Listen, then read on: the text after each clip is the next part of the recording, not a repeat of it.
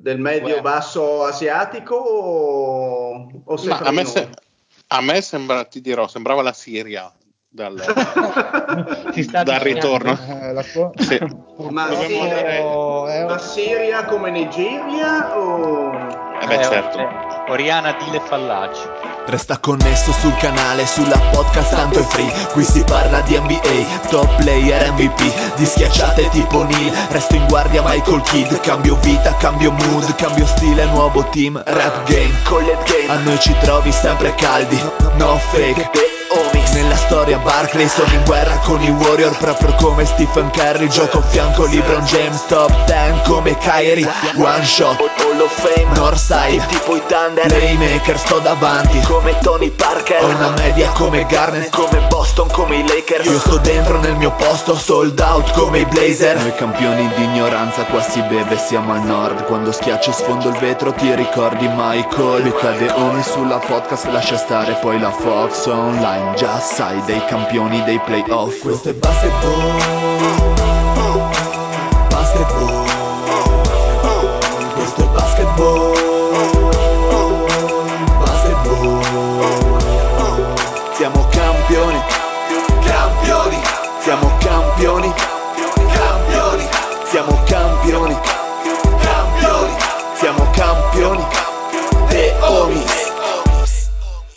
Benvenuti a questa nuovissima puntata di The Homies. State ascoltando la voce del Dile, sempre più ficcante, sempre più raggiante, sempre più totale per voi.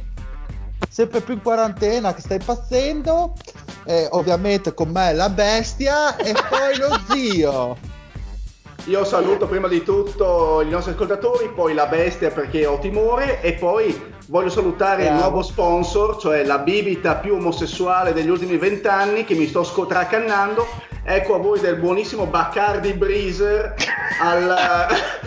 che credo di essere praticamente uno degli ultimi ancora a avere. Breezer da quando avevo 15 anni.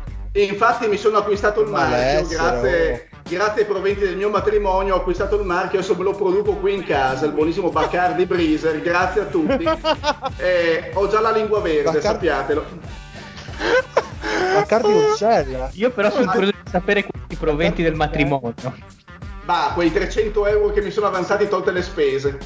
Quindi ho, ho acquistato il marchio. E quindi buon Bacardi Breezer, soprattutto il gusto lime, quello che mi sto scolando di un bel verde naturale, me lo sto tracannando e se non mi sentite più fra 5 minuti vorrà dire che insomma l'effetto era quello desiderato. Dai, credo di aver visto una puntata della D'Urso in cui consigliava di mettere Bacardi Breezer per pulire i piedi agli animali. Eh? non, diceva per... di, non diceva di benedirlo, l'aveva fatto insieme a Salvini il Bacardi. Ah, lo, adesso l'ho usato, metà della bottiglietta l'ho usata per pulire le fughe del bagno. è andato ottimamente, devo dire. Adesso sto finendo il resto. Che top. Bravo, bravo. Un saluto, a, un saluto a tutti. Un, sì, un saluto lunghissimo, zio. Hai rotto già il cazzo. un saluto al Fede. Bella Regas, anch'io vorrei salutare, appunto vorrei fare una bella preghiera insieme a tutti, auguro a molte persone un bel requiescat in pace, soprattutto quelli che si approfittano dei canali istituzionali per dire troiate. Bravo, bravo, dello mi piace zio. quando, esatto. quando tiri le chivettate eh, nella contemporaneità, questa critica sociale mi piace. Un Anche saluto al Mario non penso che conosca neanche il padre nostro. Tra sì, ma quanto cazzo rompe i coglioni lo zio stasera? Ci fai parlare ah, poi? Com'era? Padre nostro che sei dei negri. No, non era. Occhio. Che comunque Mario, Mario è colpa eh? del decimo Bacardi Breezer che sto bevendo, sì. sappilo. Eh, buonasera a tutti, stasera allora. si potrebbero fare tanti saluti ai canadesi, ai gibboni. uh, comunque mi unisco anch'io al saluto alla Belva, nuovo membro del podcast, anche perché ho paura di ripercussioni perché so essere molto suscettibile. E, però il mio saluto speciale esatto, va a quelli, a quelli che insomma usano um, usano uh, appropriarsi con parole del... tue Mario eh, purtroppo le go... Oggi stasera sono così, la, la, lingua impastata. No, dico, quelle persone che usano... Eh, eh. Lo, no, sto cercando le parole giuste perché è un Il momento complicato. no, quelle persone che... Quelle persone quelle persone eh. che minano il buon nome dei Ringo nel mondo. Ecco qua. cioè, tre ore per okay. cagata. Bravo Mario. Eh, lo so, lo so. Nella, nella mia testa faceva più ridere. ma, ma, siccome so che stasera non devo parlare tanto, non mi ero preparato con gli esercizi, no? Giustamente, giustamente, giustamente. E ultimo, ma non l'ultimo nella vita, e nella il vita, il Lorenzo. Ah, no. Buonasera, buonasera, buonasera a tutti. Non dico niente, tagliamo che avete già parlato voi. No, saluta che, qualcuno. Guarda, ma, che, ma che tono scortese che usi Lorenzo. Ma che, to, ma che Vabbè, ah, allora salutiamo così. Chi? Cos'è sta roba? ma come? cioè, è bellissimo. Grande. Sì, l'inserto, gli inserti audio, due secondi, no 20 minuti. Eh. No, eh, basta, non, mi è capitato davanti su YouTube, ho detto mettiamola. Oh. Buonasera a tutti. Bene, direi bravo, che Bravo, bene ragazzi, continuiamo. Ficanteros, come sempre.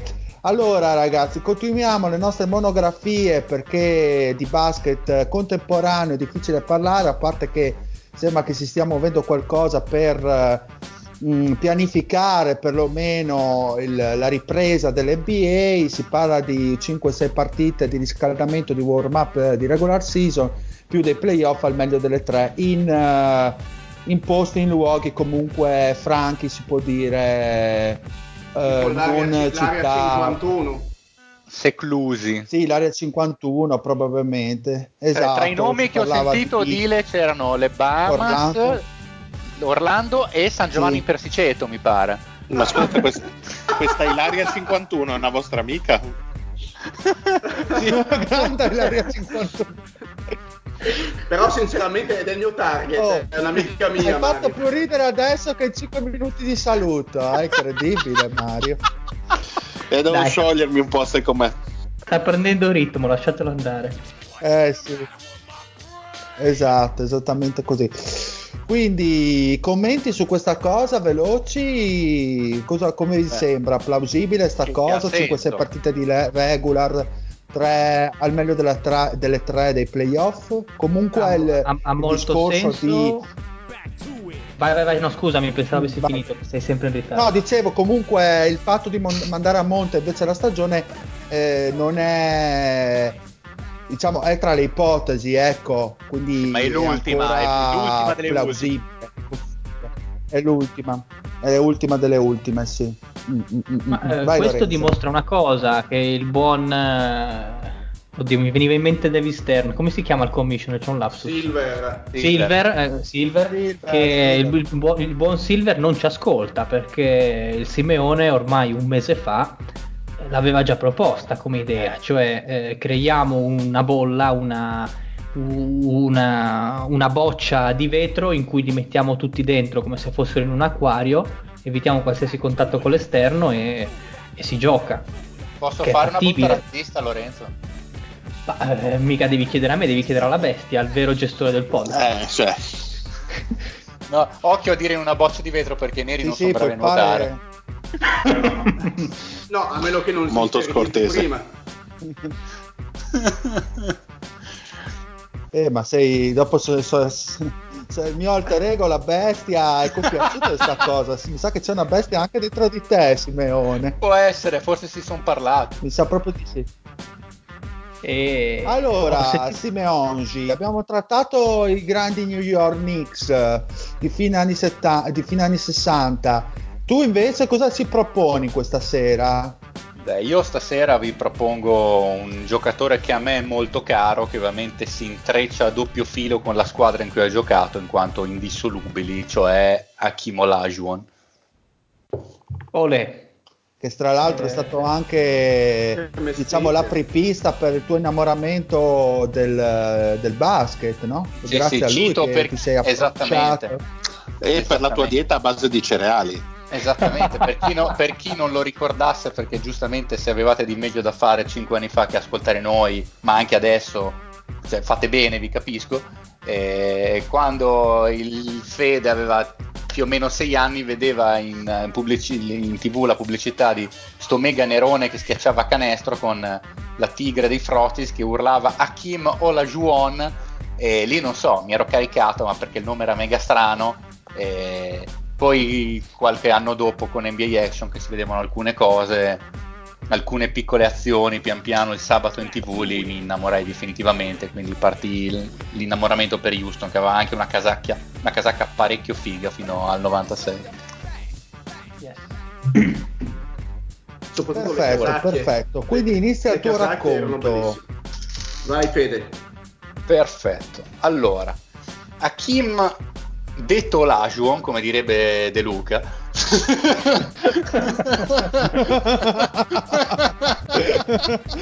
Fantastico. Nasce a Lagos, in Nigeria, nel 1973. Oh! Ripetimelo di nuovo, scusami Fede. Nigeria. Ah! Eh, lo so, l'ho detto apposta per te, zio. Grazie. Oh, ora, come si può immaginare al tempo in Nigeria il basket non era propriamente uno sport popolare, infatti in realtà Kim nasce come un giocatore di pallone. Fu scoperto nel dicembre del 79 da tale Richard Mills, che era un americano, al tempo allenatore della nazionale nigeriana di pallacanestro, che lo notò per caso mentre Hakim era impegnato in una partitella alla periferia della, della sua città natale, cioè di Lagos.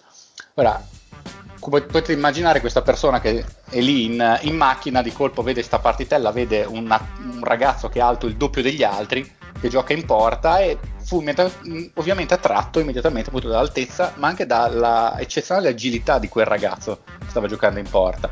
E va detto anche che non impiegò molto a convincerlo a lasciar perdere la calcio, calcio e la pallamano per dedicarsi al basket, anche perché Hakim coltivava già da ragazzino il, eh, il sogno del cassetto di trasferirsi un giorno negli States e diventare qualcuno di grande. Ora, la leggenda narra che la prima volta che Mills lo convinse a provare a giocare a basket dovette mettersi su una sedia e mostrargli come si schiacciasse, perché quando chiese a Olajuwon, dai, prova a schiacciare, a fare una, a fare una schiacciata, lui non capì neanche che cosa ciò significasse, per capirvi quanto fosse lontano da lui il concetto di pallacanestro in generale in, in Nigeria.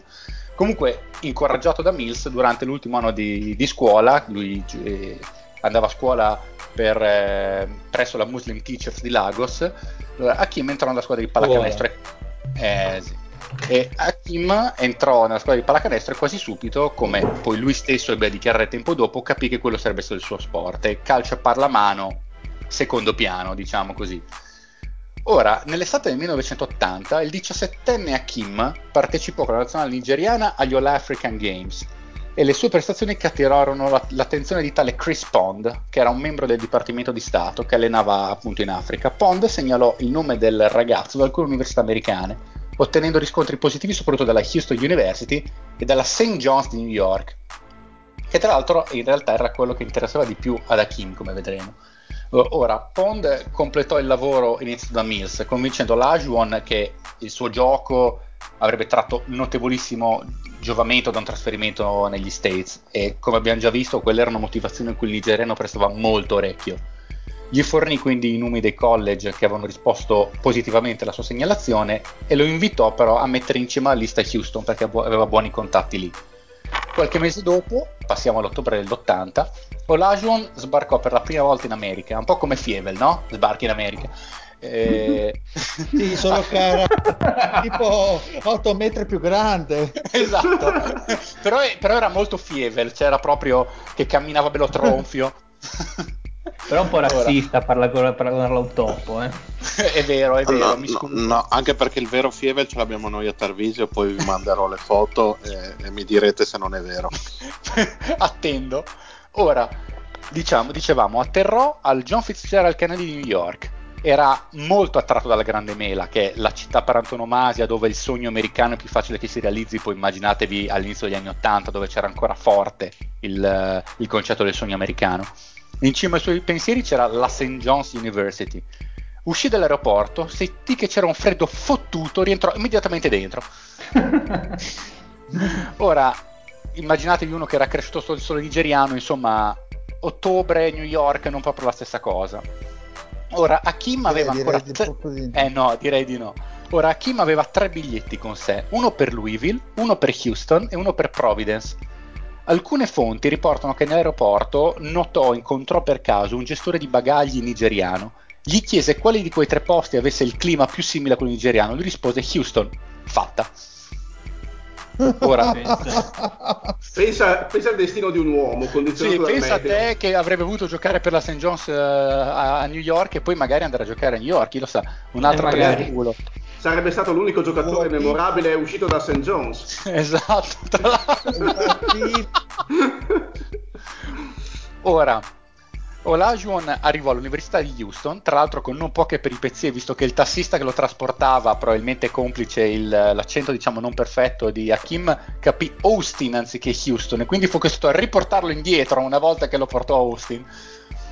Cioè, cioè da Houston a Austin. Comincia bene. Lo porto da, da Houston a Austin, arrivo all'università, fa ma no, io intendevo Houston e fa ma vedi come cazzo parlo sto qua e l'ho riportato indietro. Ma eh, questa storia inizia proprio benissimo. Eh. Benissimo. Inizia, e, e, con, e conclude meglio, ti assicuro. Ora, il coach dei Cougars, che secondo me è il nome per una squadra universitaria più apprezzato dallo zio di sempre, visto che Cougars. Beh, ovvio, ovvio. non avevo dubbi. Ora... 100 Cougars. esatto. allora, ora il coach dei Cougars, Guy Lewis, si rese subito conto che il ragazzo era completamente da formare. Cioè, tenete conto che in questo momento della narrazione Hakim ha scoperto il basket più o meno da un anno Vedeva però in lui un grandissimo potenziale, soprattutto apprezzava il suo grandissimo spirito con- combattivo, che al contrario dei fondamentali era una cosa che non poteva essere insegnata. Hakim passò la sua prima stagione da red shirt, quindi non scendendo in campo. Nella seconda stagione accumulò 8,3 punti, 6,2 rimbalzi e 2,5 stoppate di media, tirando col 60% dal campo in 18 minuti di media coi Cougars che però uscirono dai Final Four contro i Tar Heels di Michael Jordan e James Worthy che poi arrivarono anche al titolo. Da quell'estate, so- eh, da quell'estate sotto consiglio di coach Lewis iniziò ad allenarsi in una palestra locale di Houston nella quale tra l'altro si allenava un discreto gioca- giocatorino che peraltro in quegli anni militava proprio negli Houston Rockets che rispondeva al nome di Moses Malone Ora, grazie agli allenamenti con Malone, Olajuwon crebbe esponenzialmente, lo formò proprio, lo, lo, cambiò da così a così nell'arco di un'estate e dalla stagione successiva divenne uno dei migliori giocatori dell'NCAA. La terza stagione di Hakim, che è la seconda del giocatore effettivo, narra di statistiche da 13,9 punti, 11,8 rimbalzi e 5,1 stoppate di media. Al roster dei Cougars, nel quale militava anche tale Clyde Drexler, venne affibbiato un soprannome che rimase nei libri di storia dell'NCAA, al punto da venirgli dedicato, non so se lo sapete, un episodio della colonna 30 for 30 dell'ESPN, vale a dire lo Fislam, gli Fislam Gem, che potremmo tradurre un po' col concetto di confraternita, cioè Fi, di Pi, che aveva la tendenza a effettuare tantissime giocate sopra il ferro. E ah, in questa... Eh sì, e l'ho cercato di recuperare, tra l'altro non, non l'ho ancora pescata, ma ve la condividerò sicuramente. In quest'annata arriva la prima finale in CAA, che viene però vinta da North Carolina State, che è guidata da Lorenzo Wright in una partita decisa da un canestro all'ultimo secondo. L'anno successivo si svolse più o meno con lo stesso copione. Hakim compì, compì altri miglioramenti esponenziali, arrivando a segnare 16,8 punti di media e guidò la NCAA per rimbalzi di media 13.5 e stoppate a 5.6 i Cougars, pur senza Drexler che era approdato in NBA, eh, arrivarono nuovamente in finale, però persero nuovamente la finale, stavolta per mano di Georgetown, capitanata da Patrick Ewing, che è un nome che tornerà comodo dopo. Eh già. Eh. Olajuwon a quel punto decise di dichiararsi per il draft. Aveva la certezza di essere la prima scelta assoluta, questo vi ricordo a 5 anni di distanza dalla prima volta che aveva preso un pallone in mano eh, le due squadre che avrebbero potuto aggiudicarsi sui servigi erano Houston e Portland, entrambi molto gradite ad Hakim perché poteva, sarebbe o rimasto in quella che ormai era la sua seconda casa dopo la Nigeria, oppure sarebbe andato a giocare col suo amico inseparabile Clyde Drexler. Come sappiamo fu Houston ad aggiudicarsi la prima moneta, o meglio la moneta perché c'era il coin flip al tempo, il draft, la lottery venne la, a partire dall'anno dopo, e Hakim rimase col culo al caldo al sole del Texas. Houston era allenata da Bill Fitch, che era un ex istruttore capo del corpo dei Marine. C'era come il sergente maggiore Hartman di Full Metal Jacket. Crepi, oh, sì, mi, sì, viva il corpo eh, dei Marine. Esatto, esatto. E tra l'altro nota di colore, ad Hakim mancava. Quale colore però? Eh, non, non si può dire. The Color Purple, come il film di Steven Spielberg. Eh, ad Hakim mancava molto la cucina della sua terra, quella della Nigeria, e mi diverte un sacco a me pensare a Bill Fitch che gli urlava: Beh, c'è una cosa che non ti piacerà, soldato Biancaneve, non si serve il piatto negro nazionale nel pollo fritto nel cocomero alla mia mensa. eh, sicuramente sarà stato così. Molto ah, accurato questa ricostruzione storica, ti faccio i complimenti. La ringrazio, l'ho pescato in libri di storia, ci sono citazioni dirette dell'avvenimento. Ora, Fitch era stato già campione NBA con Boston nel 1981, tra l'altro vincendo le finals proprio contro i Rockets di Moses Malone. E sia Larry Bird che Olajuwon lo indicano come una delle ragioni prim- primarie della loro etica del lavoro. Si vede che il suo essere istruttore capo dei Marine a qualcosa era servito. Houston veniva da due anni di tanking selvaggio, veniva da una stagione a 29 vittorie, ma l'anno prima, quello precedente ancora, aveva vinte solo 14, aggiudicandosi esattamente come appena successo con Hakim la prima scelta assoluta. E con quella scelta i Rockets erano aggiudicati tale Red Sampson, 224 cm, agilità nella sfera dell'eccezionale, capacità di mettere palla a terra impensabile per un giocatore di quelle dimensioni, aveva anche un tiro che era più che degno, se ce l'avesse avuto un esterno sarebbe stato un ottimo tiro, solo che lui era 2,24. Sarebbe secondo me un giocatore considerato avveniristico oggi, allora sembrava uscito da un altro pianeta. Sampson aveva giocato centro nella sua stagione da rookie, dove tra l'altro aveva vinto il primo di Rookie of the Year, però grazie alle caratteristiche tecniche di cui sopra e alla sua versatilità fu possibile spostare le ruote alla grande per fare spazio da Kim erano nate le Twin Towers. Al suo primo anno da professionista, Olajuwon segnò 20,6 punti, catturò 11,9 rimbalzi e tirò col 5, 53,8% dal campo. Finì solo secondo nelle votazioni per Rookie of the Year soltanto perché al primo posto c'era un certo Michael Jordan che aveva fatto abbastanza sensazione, diciamo così. Houston, come, che come abbiamo detto l'anno prima, aveva chiuso con 29 partite vinte, con Hakim arrivò a toccare quoto 48 vittorie, garantendosi così l'accesso ai playoff. Il nigeriano fu convocato anche all'All-Star Game da rookie, oltre a finire nel secondo quintetto difensivo. Giusto Tutto per questo... iniziare bene, eh? Eh, benino, sì. non, è, non, era propriamente eh. automatico andare allo Stargame da rookie, lui ci riuscì, cioè, c'è gente come LeBron James che non l'ha fatto per capirci, mm. gente come cioè, Dave King, eh, Dave Bing, Dave Cowens, Dave DeBusher, Bill Walton, gente che non l'ha fatto, lui sì. Ma scusami, Ora, ma in quella squadra oltre Olajuwon e Samson c'era qualcun altro o era totalmente dipendente da lui? Erano, erano abbastanza dipendenti, ma c'era un buon backcourt, c'era un più che discreto backcourt di cui ti andrò a parlare tra poco. Quindi grazie per la domanda, te la riprendo perché grazie. ho dedicato un, un, siparietto a ciò.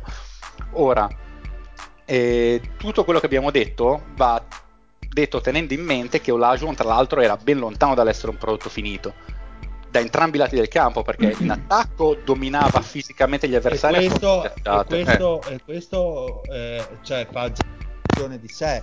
Cioè, questa sì. arriva eh, primo anno da rookie, eh, convocato all'All Star Game, un impatto sulla squadra più che tangibile e non era pronto. Cioè, e non era, e non, era sì, sì, erano sei anni che giocava a basket, cioè erano, sì, erano... È, questo che fa molta impressione. Di, Assolutamente, di era un giocatore diverso da quello che ti venne poi da lì a 5-6 anni. E dicevamo che in attacco dominava fisicamente gli avversari, a schiacciate rimbalzi in attacco e come giocatore di transizione e occasionalmente però col jumper, che quello se uno si va a rivedere gli highlights già del college di Olajuwon era già presente nel suo arsenale, anche se non rifinito come prima. Però non aveva, dicevamo, la finesse offensiva che l'avrebbe contraddistinto negli anni a venire.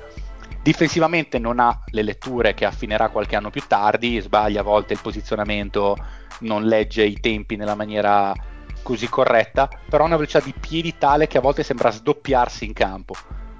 E sono quasi letterali in questo, se vedete qualche video dei primi anni di Olajuwon, ci sono delle volte che va a prendere gente dal perimetro al centro coprendo spazi con tempi che sembrano illegali. La corsa dei Rockets si fermò al primo turno contro i Jazz, che non erano quelli dell'era Stockton to Malone, ma quella precedente, quella di Adrian Dantley, Daryl Griffith e Mark Eaton, allenate da Frank Layden, quindi l'allenatore precedente rispetto a Sloan tra l'altro facendosi fare nella decisiva gara 5, che le serie di primo turno ai tempi erano, come ricordate, al, al meglio delle 5 partite, perché iniziarono il quarto quarto in vantaggio di 9 punti, però subirono un parziale di 37-21 che li mandò a casa. ed era comunque evidente però che c'era una nuova forza emergente ad ovest perché al primo anno di, di, di Hakim già essere molto vicini a sbattere fuori comunque una squadra molto più rodata come quegli Utah Jazz dice molto l'anno dopo la stagione 85-86 i Rockets vinsero 51 partite eliminarono i Kings e i Nuggets, i Nuggets ai primi turni dei playoff e si prepararono ad affrontare i Lakers dello Showtime che erano ovviamente strafavoriti secondo chiunque giustamente i Lakers si aggiudicarono gara 1. Fede, scusa, scusa se ti interrompo. Eh, mh, nel tuo racconto parli dopo di come giocava la squadra, che tipo di gioco era una squadra era, un, certo, era molto Giusto offensivo. Per... Certo, no, era, era un gioco molto aggressivo, ma dal punto di vista fisico del termine, erano tutti dei mastini, era, si facevano contagiare dall'energia davvero contagiosa di Olajuwon, il giocatore più di finesse era senza dubbio Ralph Sampson che evoluiva da 4 e giocava anche da playmaker secondario della squadra a volte perché portava palla in semi-transizione oppure se prendeva lui il rimbalzo portava tranquillamente la palla dall'altro, dall'altro lato del campo e tendeva a giocare a 4-5 metri dal canestro ma a volte lui e Hakim si scambiavano un po' come facevano Duncan e Robinson 15 anni dopo per capirci, erano dei 5-4 molto intercambiabili, ecco, erano secondo me abbastanza divertenti da guardare perché erano molto atletici e Hakim pur non essendo come abbiamo detto rifinito come prima era divertente nel vedere come spadroneggiasse fisicamente gli avversari, un giocatore che sembrava arrivato veramente da 15 anni dopo, per... saltava più di tutti, correva più di tutti e anche quando sbagliava aveva i tempi di recuperare, quindi era qualcosa di impressionante. Ora, dice, eh, dicevamo, eh, siamo arrivati ai Rockets che si preparano ad affrontare i Lakers dello Showtime e i Lakers si aggiudicarono gara 1, poi da lì i Rockets però non ne perdono più una e chiudendo la questione a gara 5 con il tiro sulla sera di Ralph Sampson che credo sia entrato nella storia della Lega, penso ve lo ricordate tutti, quel tiro meraviglioso al volo con un secondo sul cronometro che fa due rimbalzi sul, sul ferro e poi si insacca. Mm-hmm. I Lakers non trovarono alcun modo di reagire all'esuberanza fisica di Olajuwon, di cui abbiamo già parlato. Tra l'altro, il 39enne Karim non aveva veramente risposte contro lui, ne hanno provate di ogni e non, non c'è stato verso. E Olajuwon chiuse la serie con 31 punti, 11.2 rimbalzi e 4,2 stoppate di media. Ora, impressionante per un, secondo, per un secondo anno NBA che giocava adesso da meno di 7 anni in tutto. Ci sono delle dichiarazioni di Karim su quella, su quella, serie così, tipo sai che a volte le fanno le investiture, i grandi sì, giocatori? Sì, l'ho trovati per altri, lui, per lui devo dire che non ci ho guardato, si vede che se ci sono non sono così, così, così evidenti, non, okay. no, anche perché Karim era un giocatore molto schifo, era uno che non ha mai parlato tanto in realtà. Mm-hmm. Mm-hmm forse magari ci potrebbe qualcosa di Magic se uno ci va a guardare, non, non lo escludo, però devo dire che non ci ho guardato. Ora, mm-hmm. siamo arrivati alle finals ad aspettarli, purtroppo per lui ci sono i Celtics nel loro massimo splendore, secondo me quelli sono i Boston Celtics più forti di sempre, potrebbe essere anche la squadra più forte di sempre nella storia dell'NBA. Occhio che il Tozzi, il Tozzi ti chiama, eh. oh, però c'era oh. nel suo prime, Kevin McHale, Dennis Johnson, Robert Parrish, Danny Ainge e Bill Walton da sesto uomo e la serie infatti non ebbe grande storia, Boston chiuse la serie in sei partite e vinse il titolo meritatamente e nettamente. Però la strada per Hakim e i Rockets sembrava già delineata e che fossero destinati a dominare la Lega per il decennio successivo. Purtroppo niente di più sbagliato. E qui parte proprio la mostragine. E nel giro... che nel giro di pochi mesi i Rockets perdono i tre giocatori più importanti del loro backcourt, tutti e tre per motivi di droga per diciamo tutti e tre i giocatori per droga e non per motivi lievi, cioè si va dalla coca in su. Prima perdono John Lucas, che è il playmaker titolare, che era un giocatore da 15,5 punti e 8,8 assist di media, quindi stiamo parlando non di un titolare fantoccio, era il terzo giocatore migliore della squadra probabilmente. Lucas fu infatti tagliato da Houston nel marzo dell'86 dopo aver fallito due test antidroga e non giocò nemmeno i playoff di cui abbiamo appena parlato, in realtà lui non li giocò, quindi tra l'altro arrivarono alle finals senza il playmaker titolare. A gennaio dell'87 poi perdono gli altri due membri importanti che componevano il backcourt, vale a dire Lewis Lloyd e Mitchell Wiggins. Se Wiggins dice qualcosa è perché è il padre di Andrew, che infatti se c'è una faccia da ah, cannato perenne c'è un motivo, ha preso dal padre. che, ed entrambi vennero trovati positivi alla cocaina e si beccarono una sospensione diretta di due anni e mezzo. E in più, Ora, se non sbaglio, anche Samson non ebbe grandi fortune, no? Eh, esatto, eh, adesso, infatti adesso te lo dico. E quello su cui secondo me ci sarebbe da soffermarci un secondo è chiedersi una cosa. Come mai al primo, al primo fallo, al primo strike, questi si beccarono subito una sospensione così severa? Quando ad esempio John Lucas, che era già stato beccato due volte, era stato sì tagliato da Houston, però poté riprendere a giocare subito all'inizio della stagione 86-87, anche se con la maglia dei Bucks e il motivo ha una data ben precisa che è il 19 giugno dell'86 che è la data di morte di Len che è morto come ben mm. sappiamo per overdose da cocaina mm-hmm. quindi possiamo immaginare il perché di questa pena così esemplare la NBA voleva mandare un messaggio molto preciso di avversione alla droga e questa... Tra l'altro sì. l'NBA, forse il più grande motivo dell'NBA che c'è gente che lo descriveva sì. come più forte di Jordan addirittura. Eh, sì, dicevano, i, già si sprecavano i, e tra l'altro ho letto, andando a cercare questa cosa, che la prima corona di fiori che fu fatta per venire la madre di Lembias venne proprio da Michael Jordan. Ah. che, che, che, che, vabbè, lasciamo stare. che, paraculo stai pensando? eh sì, vabbè. Ora, Dopo i problemi al backcourt, come giustamente dice lo zio, si aggiustano i problemi al frontcourt, perché Ralph Sanson iniziò a essere preda dei numerosissimi infortuni che da lì a breve ne avrebbero affossato la carriera. Nell'88 venne purtroppo spedito poi ai Golden State Warriors, chiudendo anzitempo l'era dei Rockets delle Twin Towers che tante speranze avevano dato. Nonostante i problemi che lo attorniano, però Hakim compie dei miglioramenti costanti e diventa una macchina inarrestabile. Allora fu primo quintetto NBA nell'87, 88, 89, primo quintetto difensivo nell'87, 88 90, centro titolare inamovibile allo Star Game per l'Ovest, miglior rimbalzista 89-90, miglior stoppatore nel 90, 91 e 93 e nell'annata del 90 divenne uno degli unici tre giocatori della storia della Lega insieme a Jabbar e Walton ad aver comandato la Lega nello stesso anno in rimbalzi e in stoppate allo stesso tempo e sempre nel 90 divenne il primo giocatore nella storia a chiudere fra i primi 10 alle voci punti, rimbalzi, recuperi stoppate per due stagioni consecutive, tra l'altro. E in quello stesso anno, il 29 marzo contro i Bucks, fece 18 punti, 16 rimbalzi, 11 stoppate e 10 assist, diventando il terzo giocatore della storia a realizzare una quadrupla doppia. Quindi possiamo capire che Olajuwon era diventato un giocatore totale, era completo in ogni aspetto del gioco ed era super efficace su entrambi i lati del campo. Perché in difesa grazie al suo tempismo e un'agilità eccezionale, era uno stoppatore prodigioso, un gran rimbalzista e aveva un notevolissimo intuito nell'intercettare i passaggi, che è una specialità che per quattro anni lo ha portato i, tra i primi dieci della classifica dei recuperi.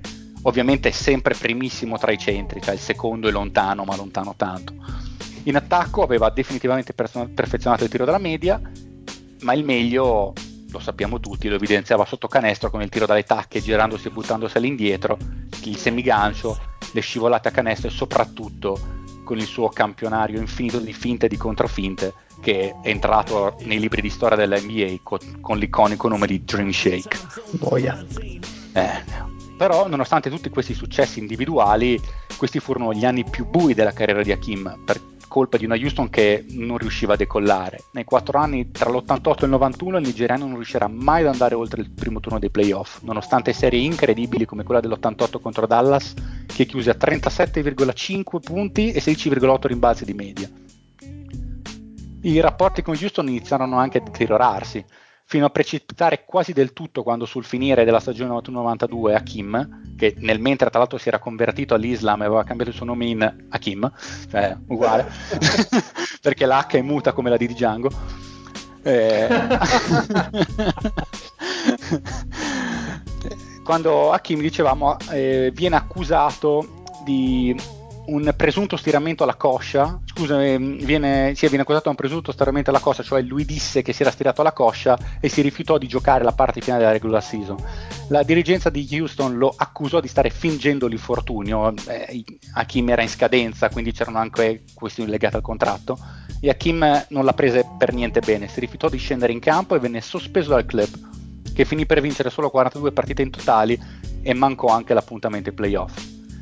Insomma, la situazione a questo punto sembrava grigia per Hakim e nera, pece per Houston, Però la svolta in realtà non era lontana. Perché? Perché l'owner dei Rockets, che al tempo era Charlie Thomas, si rifiutò fermamente di cedere il nigeriano e fece di tutto per trattenerlo. Elevò a capo allenatore Rudy Tomjanovic, che era una bandiera degli Houston Rockets degli anni 70, nonché grandissimo amico di Olajuwon, e parlò al... ha avuto due palle come del cemento eh, sì, armato. Assolutamente. E parlò a lungo col giocatore cioè con Hakim convincendolo a firmare un'estensione di contratto fino al 99 quindi un bel settennale. A quel punto Tom Genovic ridefinì il roster attorno ad Olajuwon dando vinto a una squadra più perimetrale più giovane più atletica molto avanti coi tempi per, per quell'epoca in quintetto troviamo Kenny Smith, detto The Jet, discreto giocatore e dalla molto più che discreta parlantina. Vernon Maxwell, detto Mad Max, guardia di grandissima energia, forte fisicamente, il, putbull, il pitbull difensivo di questa squadra tra gli esterni.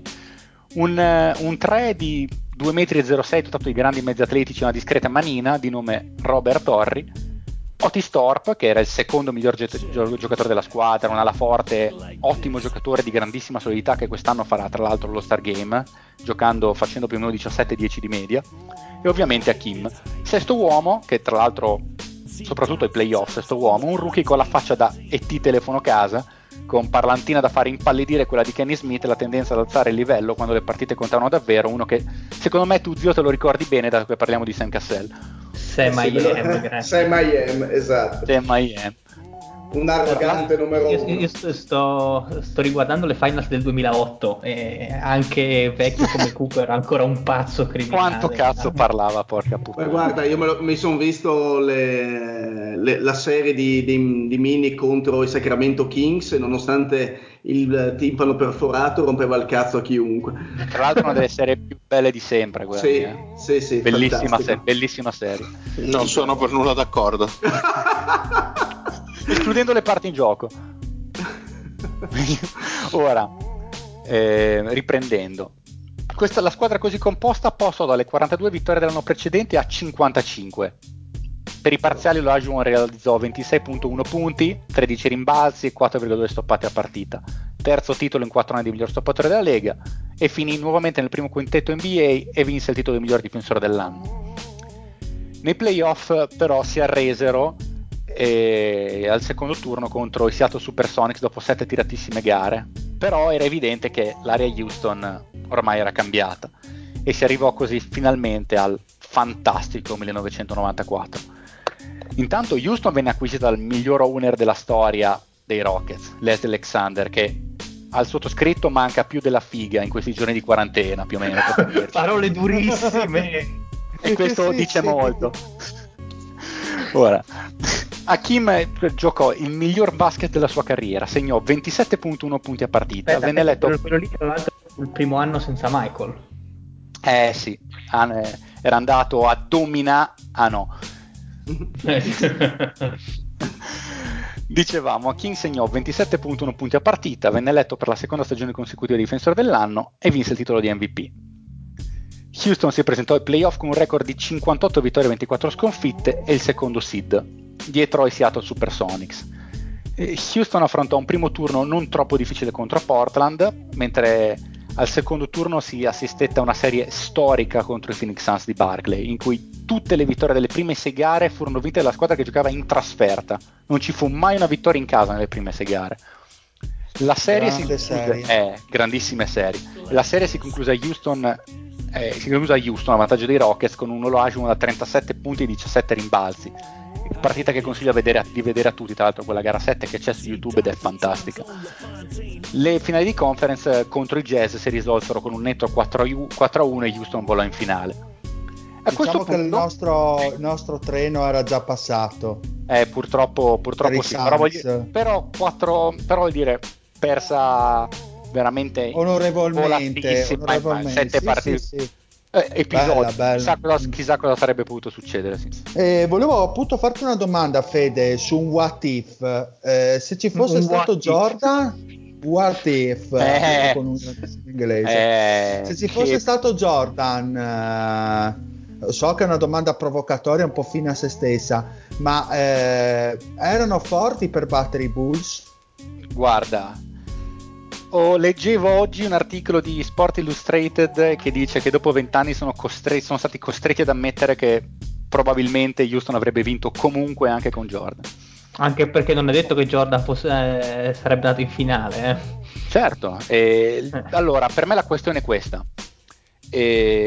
Uno come Jordan Olajuwon non l'ha mai incrociato ovviamente tra gli esterni, ma non si è mai eh, incontrato con uno come Hakim, al contrario Olajuwon nelle finals, un centro con quelle caratteristiche non l'ha mai vissuto, non sono mai stati castigati da un centro-centro perché Pat Ewing giocava un pochettino più perimetrale come soluzione preferita, soprattutto sotto pressione, in realtà aveva il tiro frontale, non era uno che metteva così pressione ai, ai, centri di Chicago che erano secondo me il punto un po' più debole di quella squadra. No? Era molto più simile a Carmalone che a Assolutamente, ass- assolutamente, assolutamente.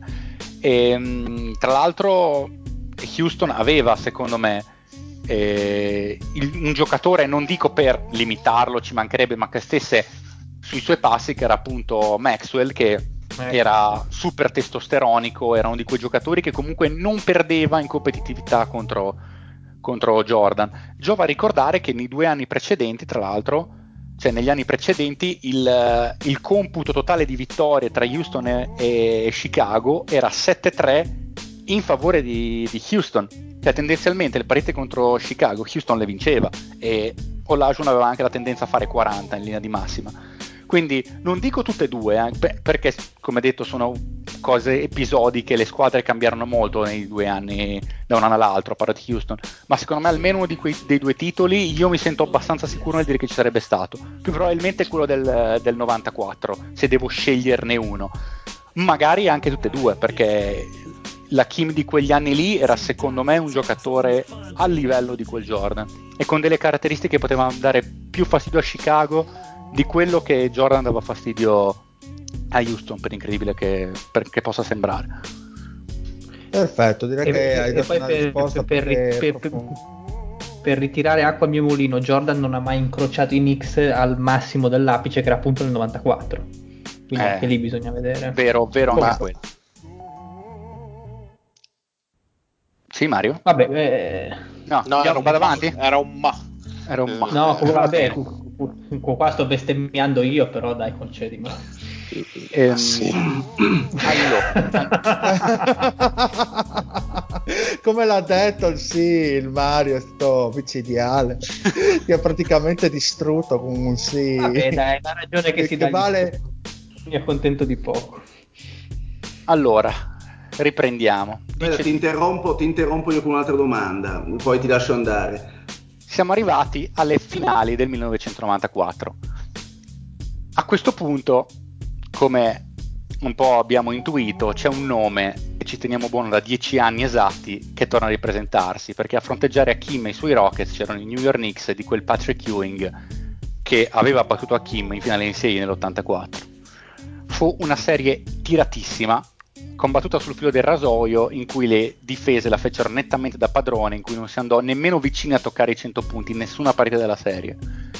I Knicks a un certo punto sono avanti 3-2 e Starks in gara 6 ha in mano il tiro per la vittoria con 7 secondi e 16 da giocare. Ewing riporta il blocco, Lajuwon cambia, perde l'equilibrio, sembra non riesca a recuperare in qualche modo riesce a riaversi sui piedi, recupera su Starks, deve il suo tiro, che se fosse entrato avrebbe significato anello per i Knicks. Houston vince la partita e si va a gara 7. Quella Vorrei ricordare che, mm. c'era, che, c'era, che c'era Ewing completamente aperto in quella situazione completamente aperto l'ha sì, ignorato totalmente sì perché Mad Max aveva lasciato la marcatura Olajue e non aveva coperto su Ewing che peraltro era grosso il doppio quindi il tiro c'era quella stoppata ancora oggi è ricordata come The Black, è la stoppata per antonomasia, la stoppata direi senza dubbio col peso specifico maggiore della storia dell'NBA. Houston riesce poi ad avere ragione di New York nell'ultima sudatissima partita e a vincere il primo titolo della sua storia.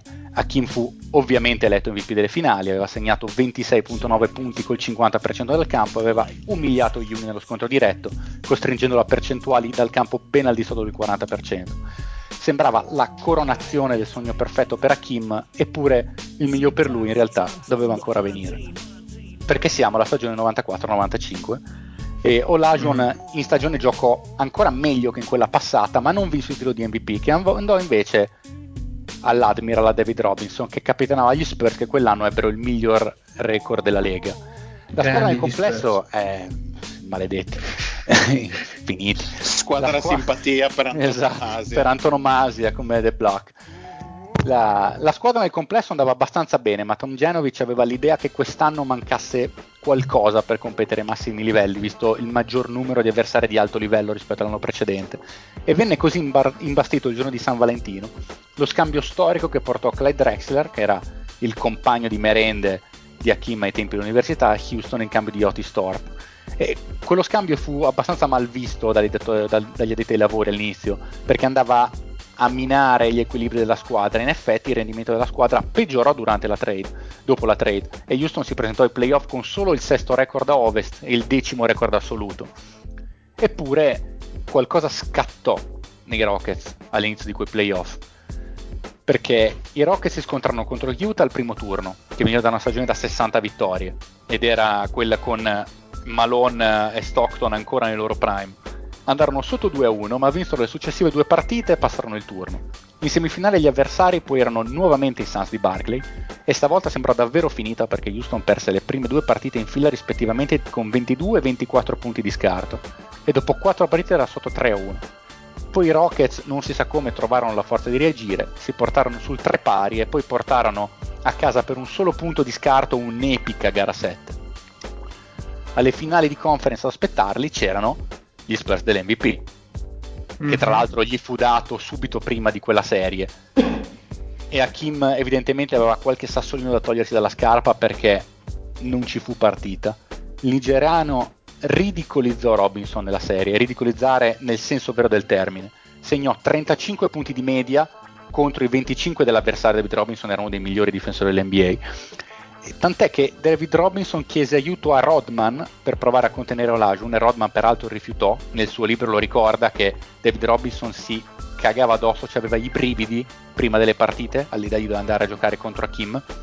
E sempre stato il, un po' checca. Sempre stato un po' checca, confermo.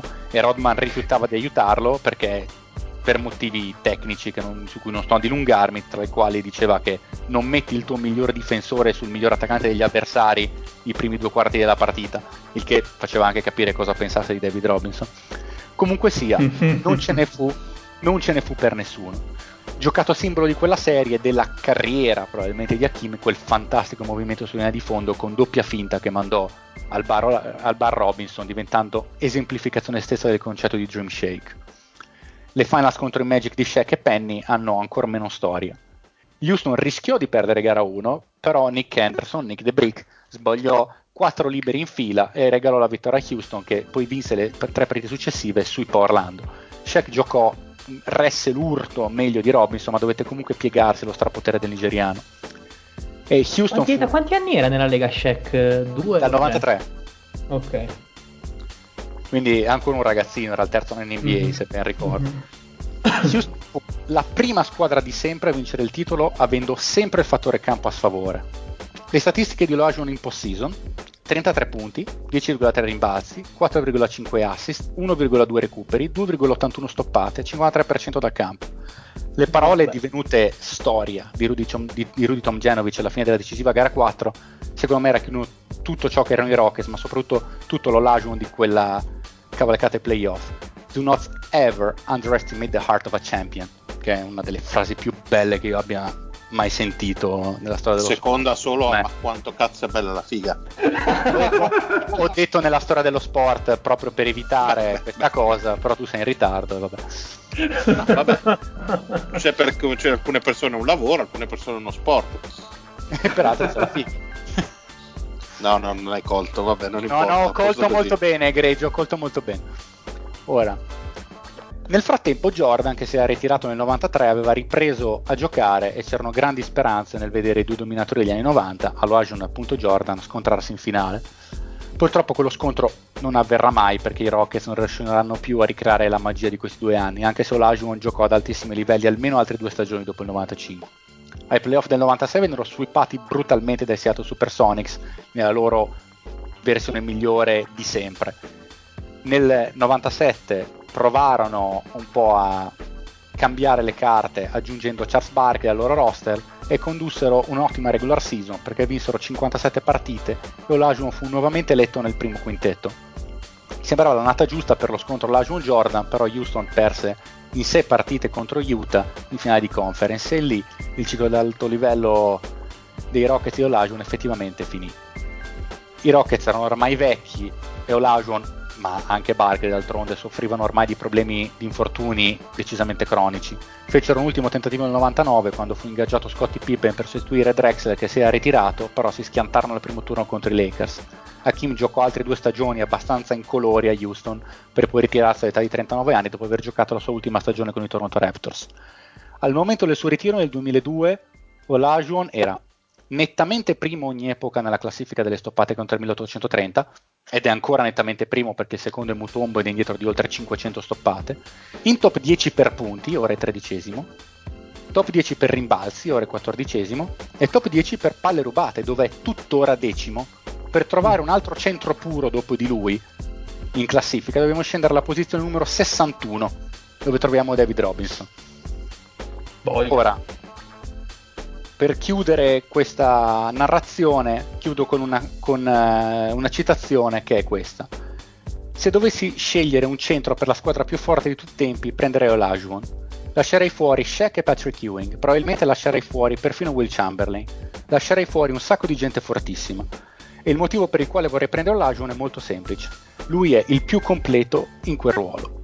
E questa citazione è di Michael Jordan. Quindi direi che sigliamo in maniera direi più che degna alla fine di questa narrazione che spero vi sia stata gradita. Molto, molto, molto. E bravo il nostro Fede. Che succede? puoi, tornare, puoi, to- puoi tornare, a, a, sentire il podcast, Mario. Bravo, no, bravo. A proposito, Fede, visto che l'ha detto Jordan, eh, diamo un piccolo spoiler per uh, le prossime puntate, eh, visto quello che stai organizzando. C'è qualcuno tra i presenti che non, non l'ha inserito nella particolare richiesta che ci ha fatto Fede pomeriggio? Nella eh, top all non ci ho ancora fatto, non c'ho, direi di no. Quelli che ho visto l'hanno inserito tutti. Meno che Vabbè, come, come si fa a non, metter, a, non, a non, metterlo nella top? Ma, ma io chiedo. Ma intendevi come numero uno o nel, nel totale? No, nel totale, nel senso. Nel no, insomma, penso, penso, che sia un po' improbabile. Dici qualche under 20 che dice, boh, ma ero finito, giocasse oggi, farebbe schifo, non ha il tiro da tre, quelle robe del genere? Eh, qualcosa, qualcosa ah, del genere. Parole no, ad ora non è ancora successo. No, sarebbe, questo è interessante. Do- dovevo una risposta no, volevo, zio, mi pare. Mi sono accorto di avere il microfono spento. Volevo solo dire una cosa. Ecco perché è andata così bene. Esatto, esatto che no, scortesia. Eh, tenerlo, tener, no, ma ha ragione. Tenerlo fuori da, dai, 20, dai 20 è una cosa, una bestemmia. L'unica, l'unico probabilmente, ehm, come dire, distinguo è da fare eh, probabilmente su quanto raccolto. Io per dire metterei sopra eh, Bill Russell per dire. Ma, ma, perché devi anticipare discorsi che faremo all'acremente la prossima settimana? Vabbè, casomai, la, casomai, Casomai sì, taglio. Perché la voglio sentire, tra l'altro, la tua motivazione. Ma tu non devi, non devi cogliere adesso le, le, provocazioni del Mario, quelle non valgono un cazzo. Di, tra l'altro, stai nel zio, tuo... ti dovevo, zio, ti dovevo una risposta, perdona. No, infatti, infatti prima di rispondere, rispondi allo zio. Ecco. No, in realtà mi hai già parzialmente risposto con l'ultima frase di, di Jordan eh, sul riferimento alla, a quanto dominante è stato Olajuwon negli anni 90 rispetto agli altri grandi centri degli anni 90. 90. Quindi questa ovviamente è l'idea di Jordan, ma eh, in un'epoca di grandi centri come era quella dei, di metà anni 90, inizio anni 90, eh, quante spanne era sopra Olajuwon? Nel senso qui, qui abbiamo Ewing, abbiamo Robinson, abbiamo un giovanissimo Shaquille O'Neal, Mutombo. Che differenza c'è tra questi e, e Olajuwon? Cioè, e qual- che differenza ti... c'era? No, no, io sono assolutamente d'accordo, nel senso che eh, era chiaramente il più completo su due lati del campo perché tutti i grandi centri degli anni 90 avevano i loro difetti. Ewing non aveva un gioco molto sviluppato spalle a canestro, proprio un, un gioco frontale che oggi andrebbe benissimo.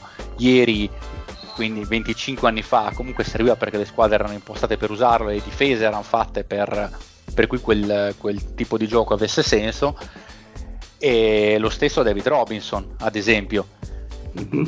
Mentre Ma se, aveva... facessimo, se, facessimo, un giochino invece eh, allargando lo spettro, quindi non fermandoci agli anni 90 ma alla storia dell'NBA, eh, a livello di centri o Lajuan come lo collocheresti? E prima o dopo chi?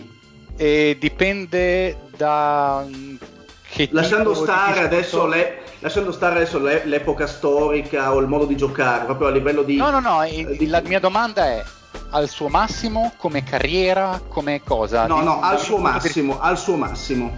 Al suo massimo, secondo me se la gioca con, uh, con Karim, mm. che al suo massimo a inizio anni 70 era qualcosa di totalmente inumano a Milwaukee, perché è facile ricordarsi negli anni 80 quando era oltre il suo prime, ma i primi 4, 5, 6 anni di Karim sono completamente illegali e come completezza tecnica direi che è l'unico che rivaleggia, con Shaq che era quello che ricordiamo giocò meglio di tutti contro Olajuwon ed era all'inizio della sua carriera ed era ben lontano dai fasti dei primi anni 2000 e aveva probabilmente anche più solidità mentale nell'affrontare uno come Olajuwon perché tra l'altro l'altra grande forza di Olajuwon rispetto agli altri era la forza mentale che aveva acquisito pare grazie anche alla conversione all'Islam che gli diede una maturità che non aveva nei suoi primissimi anni e direi che è con quei, con quei tre lì secondo me. Okay. con, eh, cioè, con quei, sono lui, Karim e, e Shaq. Metto un po' dietro Russell al suo massimo per eh, colpa mia. Nella mia classifica nella mia classifica all time sarebbe in altissimo ovviamente per i risultati conseguiti ma credo che Olajuwon eh, lo prenderei prima personalmente lascio indietro un pochettino anche Moses che secondo me è un filo meno di Olajuwon e Olajuwon un po' meno di Olajuwon meno rifinito e Bill Walton è durato troppo poco. Ok perfetto. Ma scusa è Wilt? Eh, il massimo dello splendore. eh, infatti stavo pensando Wilt volevo farti la stessa domanda ma... eh, eh, me l'aspettavo la domanda. La mia risposta è che Wilt secondo me ha giocato al suo top top un anno letteralmente un anno uno. E fu qua, è un outlier della sua carriera era secondo, il più forte di tutto. Secondo me Wilt non è valutabile spesso perché non ha mai giocato al top delle sue potenzialità. Sono d'accordo. Eh, Un anno eh, ha giocato, che è il 67, quando anziché fare 50 punti di media ne fece 24, ma ancora la difesa come nemmeno Bill Russell sapeva fare, giocò da leader, passò la palla e infatti quell'anno non ci fu storia e vinse il titolo. L'unico altro anno in cui si comportò in quella maniera fu nei magici Lakers del, del 72, però lì era 36enne, faceva sì, 13 esatto. punti a partita, era ben lontano dal giocatore di 10 anni prima.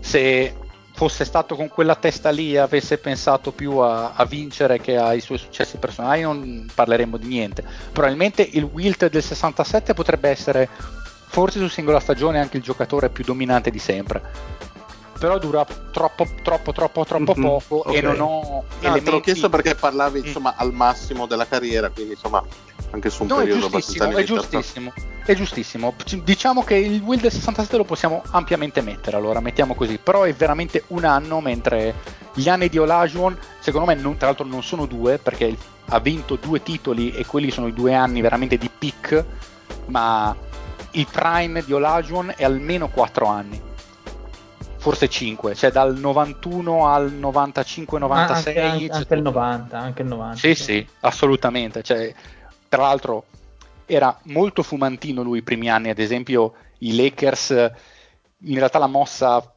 principale che fecero per cercare di imitarlo nell'86 era metterlo, farlo innervosire, tra l'altro la Ragione ad esempio era fuori per falli nella, nella gara 5 che era il Samson concluso la Sirena, proprio perché aveva un, corat- aveva un, carattere ancora non proprio sviluppato, eppure era già pronto per, per, vincere, perché come abbiamo visto arrivano le finals senza il playmaker titolare, l'anno dopo migliorò ancora e gli si sfasciò il backcourt e il frontcourt, però nell'87 Olajuwon era già lì. E dopo diventò molto meglio. È un po' lo stesso discorso che almeno io personalmente, ed è giusto, penso sia giusto fare per Jordan, che si dice sempre: Ah, dopo Phil Jackson è arrivato alla mentalità giusta per vincere. E sicuramente è migliorato tanto. però nell'88 a me sembrava già pronto il ragazzo. Cioè che poi c'era Pippen che si cagava addosso quando le partite contavano e aveva, Eh, eh, eh. un, e aveva un cast che non era di livello.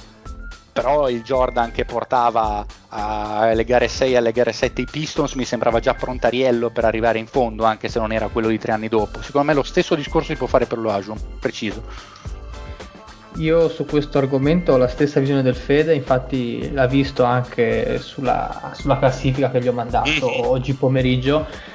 Per me, dal mio punto di vista, parlando di tire in questo caso, e quindi non facendo proprio un, un- un- una semplice classifica, io vedo lui, inteso come Hakim e, e, e Karim Abdul-Jabbar, onestamente sopra gli altri per l'arco di tempo che hanno dominato, per la rivoluzione ta- tecnica e tattica che hanno imposto al gioco, perché comunque erano chi in un modo chi nell'altro due cose assolutamente mai viste, eh, due fisici super coordinati, capaci di muovere a delle velocità da guardi i piedi con delle mani educatissime, cioè delle- proprio l'esaltazione massima di quello che deve essere il ruolo del centro che gli altri, chi per un motivo, chi per un altro, non hanno mai avuto, perché comunque sì, Shaq dominante fisicamente ti, ti opprimeva proprio, ti- ti- ti brutalizzava fisicamente, però eh, da un punto di vista squisitamente tecnico magari non aveva tutto quel pool di movimenti. David Robinson e Ewing, l'abbiamo già detto, il, tipo, il tipo di gioco che avevano. Secondo me i movimenti di Shaq, eh. cioè l'espressione tecnica di Shaq secondo me si sottovaluta per, preponder- per forza fisica che aveva, che era un bestione. Però Qua devo essere giovane- d'accordo col, col Dile. No, no, No, il certo. Shaq aveva un più che discreto bagaglio in movimenti tecnici, credo che Lorenzo non intenda quello e che Sì, gli no, altri beh, erano chiaro. superlativi. No, beh, è Però chiaro che Hakim quelli che dicono che, che tecnico- Shaq sapeva solo schiacciare era un bestione Vabbè, non capiscono un cazzo. No, Quelli no, che no, no, che- No, ovviamente quelli che lo dicono quel- sono la Bibbia. Forse. Esatto. Per- ma, ma ce ne sono, eh, non ce ne sono mica pochi, sono tanti quelli che dicono così. Ba- Shaq aveva- muoveva i piedi Eh. Shaq quando, quando era spallacanestro e quando doveva rollare. Cioè, Sì, cioè, sì, ma, ma anche come creava gli, gli angoli per la ricezione, cioè, Sì. sapeva giocare a pallacanestro. Si era, era- aveva, si era creato quelle quattro cose che gli servivano per scaricare a terra tutta la potenza dei suoi cavalli. Non era un super, super, super tecnico come completezza dei movimenti, però aveva una move, una counter move, aveva quel tiretto in allontanamento da 3 metri che faceva cagare, che però gli dava quel, quell'ariosità al gioco che aveva bisogno comunque quando magari la difesa giocava forte sul- sulla girata di spalle e faceva tutto quello che gli serviva per fare 30 e vincere le partite, che alla fine conta quello. Per, per- per dirla, per, sintetizzare, Shaq non sapeva mettere palla per terra come la sapeva mettere Hakim e, e già quella è, è una discriminante, punto, per, per quel- da quel punto Sì. di vista. Quindi io... Concordo. ecco. Secondo me rimane una domanda da farsi. Ok, vai. Non ho finito, finito comunque. Che, che la mia, scusami Lore, anzi stai di finire, perdonami, credevo No, no, no, no, no, no, finito era Secondo me, per- io, io la risposta alla mia domanda ce l'ho. È cosa sarebbe Olajuwon oggi? Se venisse oggi in NBA? Io ho la mia Cioè, idea. Ma vuoi una comparison? Una comparison? No, no, no. No, no, come si adatterebbe al gioco di oggi. Secondo me nel giro di due, di due stagioni avrebbe imparato a tirare da tre Ma tranquillamente. sì, eh, secondo me un Embiid è ancora più forte. Bello, mi piace, mi piace. Che è quello che penso io. Un Embiid più mobile, più forte, Sì. più leader, veloce dei sano, piedi, si più veloce dei piedi. più veloce di piedi, più veramen- veramente più tutto.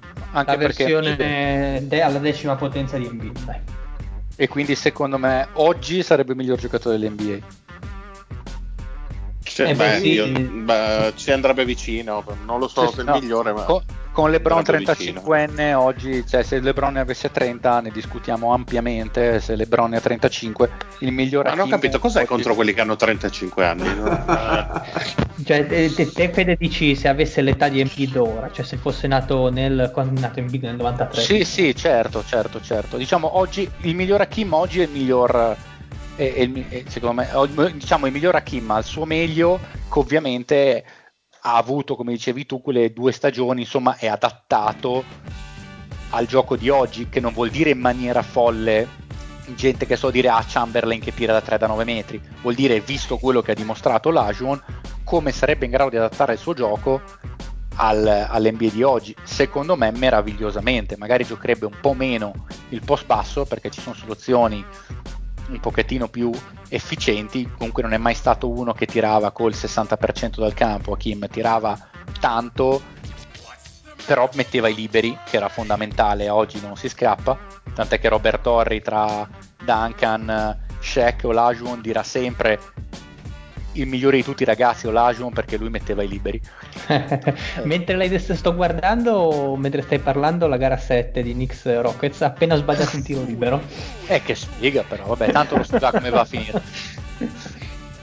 E, e, quindi secondo me si adatterebbe meravigliosamente tirerebbe un po' più da 5 metri. E in difesa cioè ragazzi non c'era la difesa zona ai tempi di Hakim cioè Hakim è in grado di poter switchare, di fare free roaming, fare quello che vuole.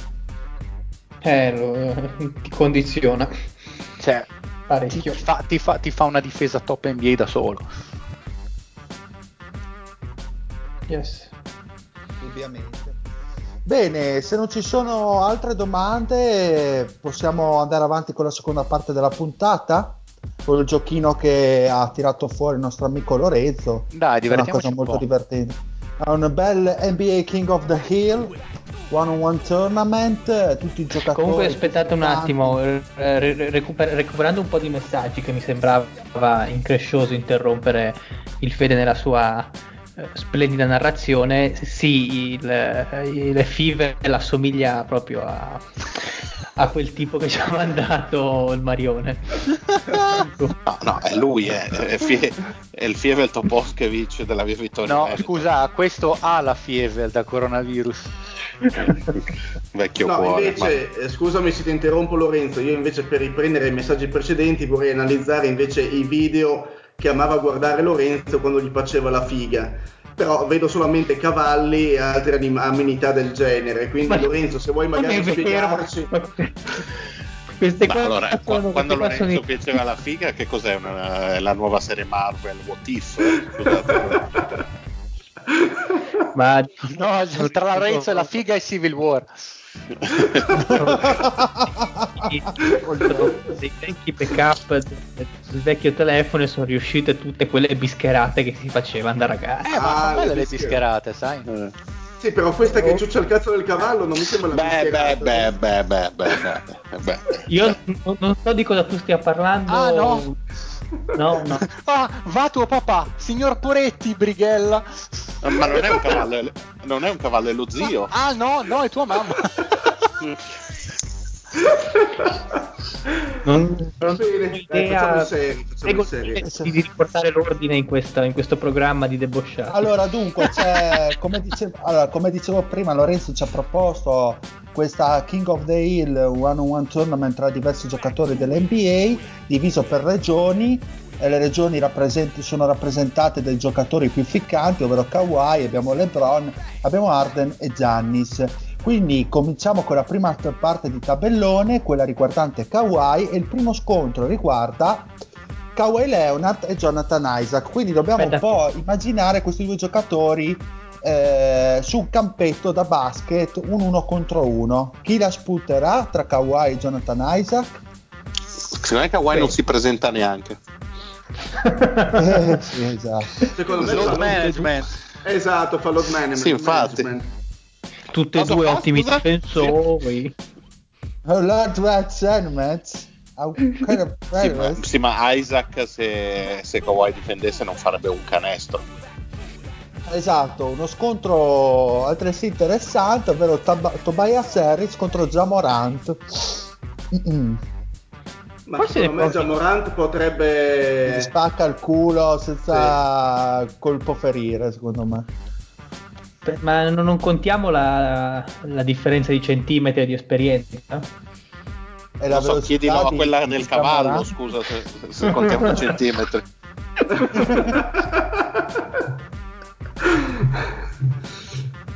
Ma voi ragazzi chi, chi, mettereste? Io vedo bene il cavallo. Beh, il cavallo vincerebbe su tutti e due, probabilmente andrebbe in finale. No, boh, anch'io, so, vedo eh, bene, anch'io, vedo bene, Mor- Giamorante, però volevo mettere un po' di pepe alla conversazione. Ma io bene. dico Tobias, secondo me spalla canestro lo massacro. Eh, secondo me, secondo me Tobias vince perché se prende palla in mano poi dopo è difficile perché ha tanti centimetri in più, mm-hmm. sa usarli, è comunque agile e ha, tanta, ha tanto più mestiere di Morante in questo momento. Tu stai ancora parlando di quella col cavallo? Eh, ah, oh, scusa, ho sbagliato, cam- cambio pagina, mi sono confuso. Eh, confermo il cavallo. Ah, no! Vabbè, dire sei te lo spartiacque. Ma io direi già Morant, dai. Lo vedo più. lo vedo avvantaggiato in questa, in questa sfida. Velocità, fisicità, secondo me potrebbe non soffrire un uno contro uno contro Tobias Harris, a mio avviso nonostante i centimetri. Bene, bene. Bene, perfetto. Andiamo con la sfida, con la sfida Luca totale. Doncic, Will Barton. Ok. Beh, che... C'è qualcuno che ha dubbi che vi stravincerebbe Will Barton, cioè fare, lo fa polpete in uno contro uno. Io l'ho messo nella mia top 20 Will Barton, fate voi. Quando ho scritto Wilt lì in alto non avrai mica pensato a certo, vero? Ma scusa Mario, uno è Wilt, l'altro è Will, eh, non per eh, non fare le battute che non ti Sì, vabbè, ho capito, però dile se devi eh, dire. Questo, non è il dile, ma... questo non è il dile, l'ho riconosciuto, è quell'altro. Fai delle, delle, battute di merda, cazzo. È il fastidioso, allora, è il fastidioso bestia. Sì, eh. che durezza. Sei fastidioso, sei fastidioso come gli emorroidi. Andiamo avanti. Damian Lillard contro D'Angelo Russell, questo è interessante. Damiano. Già... Eh, anch'io. allora. Damiano, cazzo in mano, tenderei a...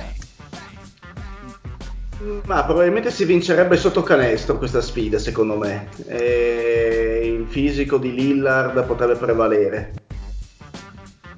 Sì. Cioè lo spingerebbe fuori dal campo.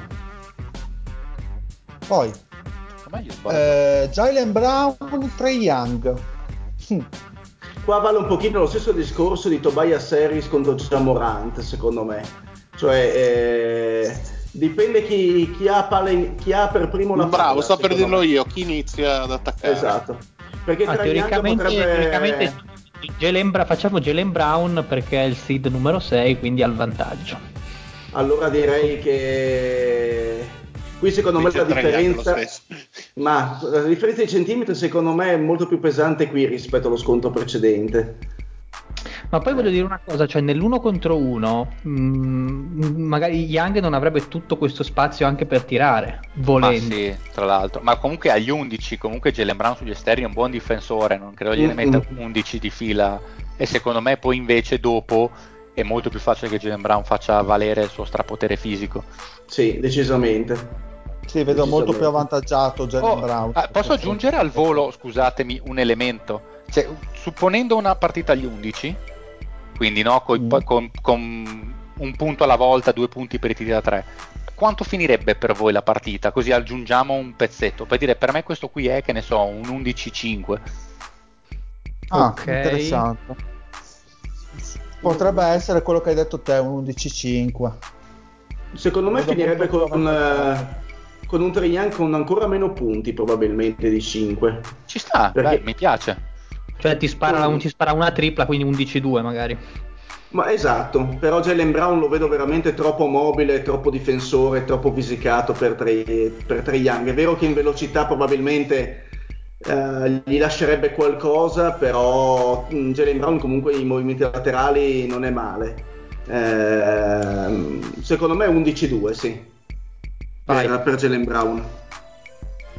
Concordo. Poi eh, Tatum contro Fred, Fred Van Vliet, scusate. Vabbè, se fa un punto Van Vliet eh, secondo me è un miracolo. Ma fa un, magari ne fa uno o due buttandosi dentro, perché comunque uno sì. che al ferro non, non, 11 non è... 3.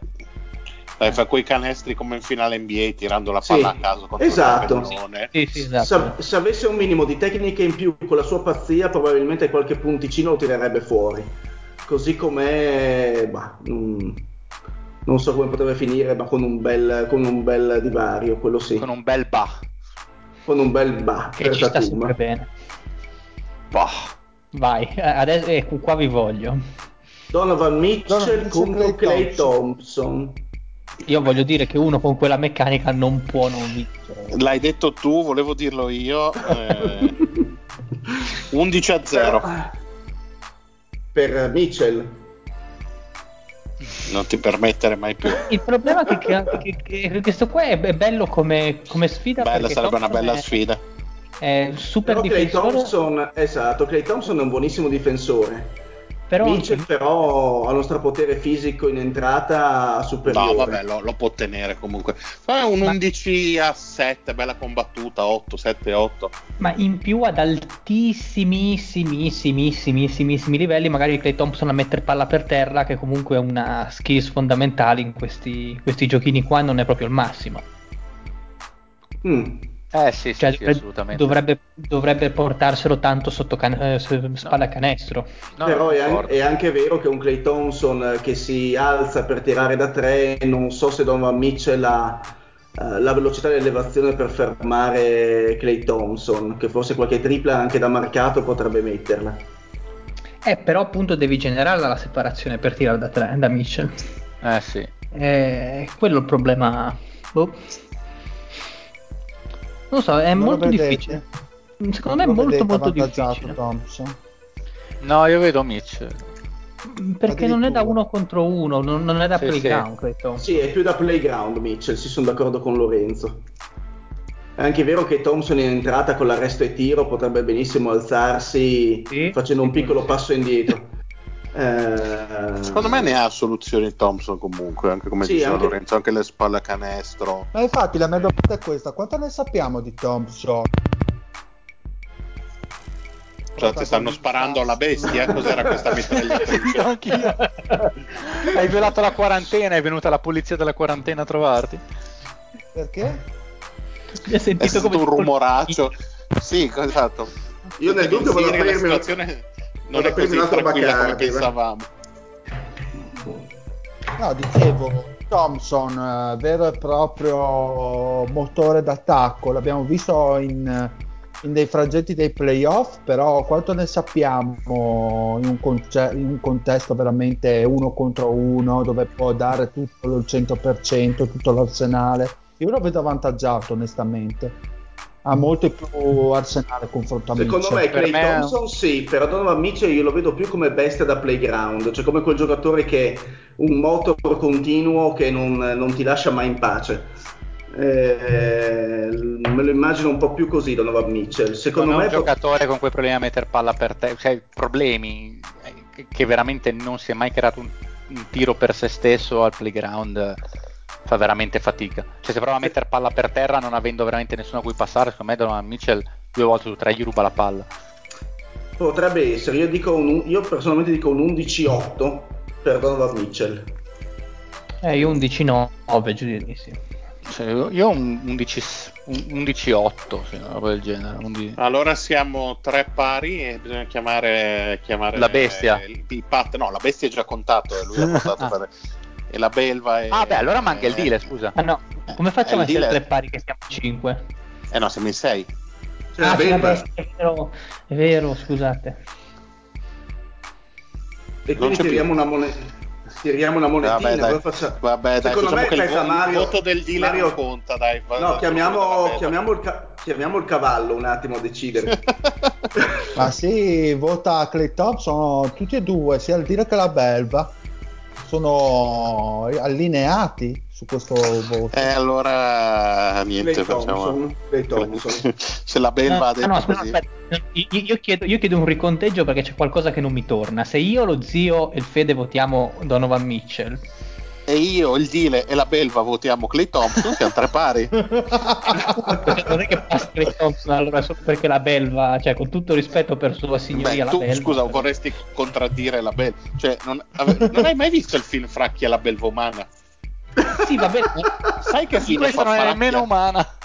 Io sono forte dei miei 800 km di distanza di una quarantena, quindi per adesso mi sento sì, abbastanza povero sicuro. illuso. Dicevano così anche del coronavirus e invece sì, siamo tutti tranquilli, siamo tutti a, tutto a posto, tutto a posto, e poi pandemia. No, vabbè, Dai, dai, eh, dai Mario, ti- se no tira una monetina. Mario, Dai, facciamo passare Mitchell, facciamo passare Mitchell, basta, mi avete rotto le Dai, palle. via Mitchell. Kevin E poi l'ultimo Durant, scontro. Kevin Durant, Eric Gordon. Beh, Avanti. Kevin Durant è rotto, quindi vince chiaramente Rigordo. Eric Gordo. Eric Gordo, esatto. Grande Eric Gordo. Quindi Eric Gordon passa, andiamo avanti. Ma vai, è rotto anche Gordon, ormai non si tiene neanche più in piedi, povero uomo, dai. Eh, di una maleducazione estrema. Vogliamo Eric- andare avanti Eric con la Gordo, Kawhi? forse, sì. Vogliamo andare avanti con, eh, con la parte del Sì, tabellone sì, di Kawhi. Facciamo, tutta la Kawaii Region. Kawhi contro Jamorant. Eh, beh, ciao, Ciao. Eh, sì. Ciao, ciao. Come si dice dalle tue parti, dile. ti saluto. Volendo, nole- volendo nolendo. No, dalle tue Allora. parti si dice ciao. Ciaone, esatto. dalle sue parti si Poi- dice Mandi. Eh, eh, non sta spandi. Allora, Allora, il, il dealer sta, gli sta per partire la bestia, eh? l'ho sentito per un attimo. Con che risultato? Si sta rompendo i coglioni la bestia. 11-3 credo. Sì. Oh, se, Sta vuoi fare, giocando col fu. se vuoi fare tutto tu, dille, dillo. Eh. 11-1 secondo me. Allora, Luca Doncic contro il Damian Lillard. Eh, Bella, s- bella sfida. Eh, la palla inizierebbe Doncic, quindi un po' di punti se li farebbe lui vicino al canestro, secondo me. no, no, inizierebbe Lillard. Inizierebbe Lillard. Lillard numero 4, Ah, Doncic sì. numero 5.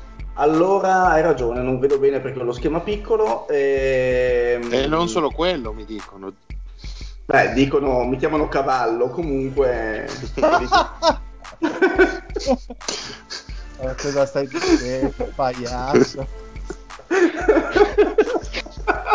sei un pagliasso. Ritirati. Che disegnato male. nel morale, ragazzi. Che spezzatura. Esatto, bravo. Ma io darei comunque un Doncic vincitore un 11, 11-7, 11-8. Mm.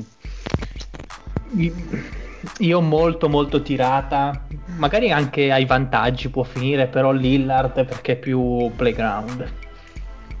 Esperto, Forse, forse do anch'io Lillard. cioè, o meglio, eh, il, il fisico è nettamente dalla parte di Doncic, questo è evidente.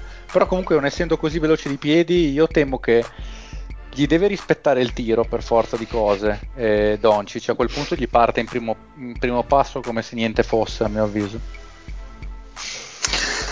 Eh, anch'io vado Eh. con, eh, con Lillard eh, 11-8, 11-9 combattuta. Allora, quindi passa Damian Lillard. Sì, molto tirata, tipo un, un 15-13. Dunque, abbiamo Lillard eh, che, che passa in contumacia di non si sa chi, poi Jalen Brown e Tatum.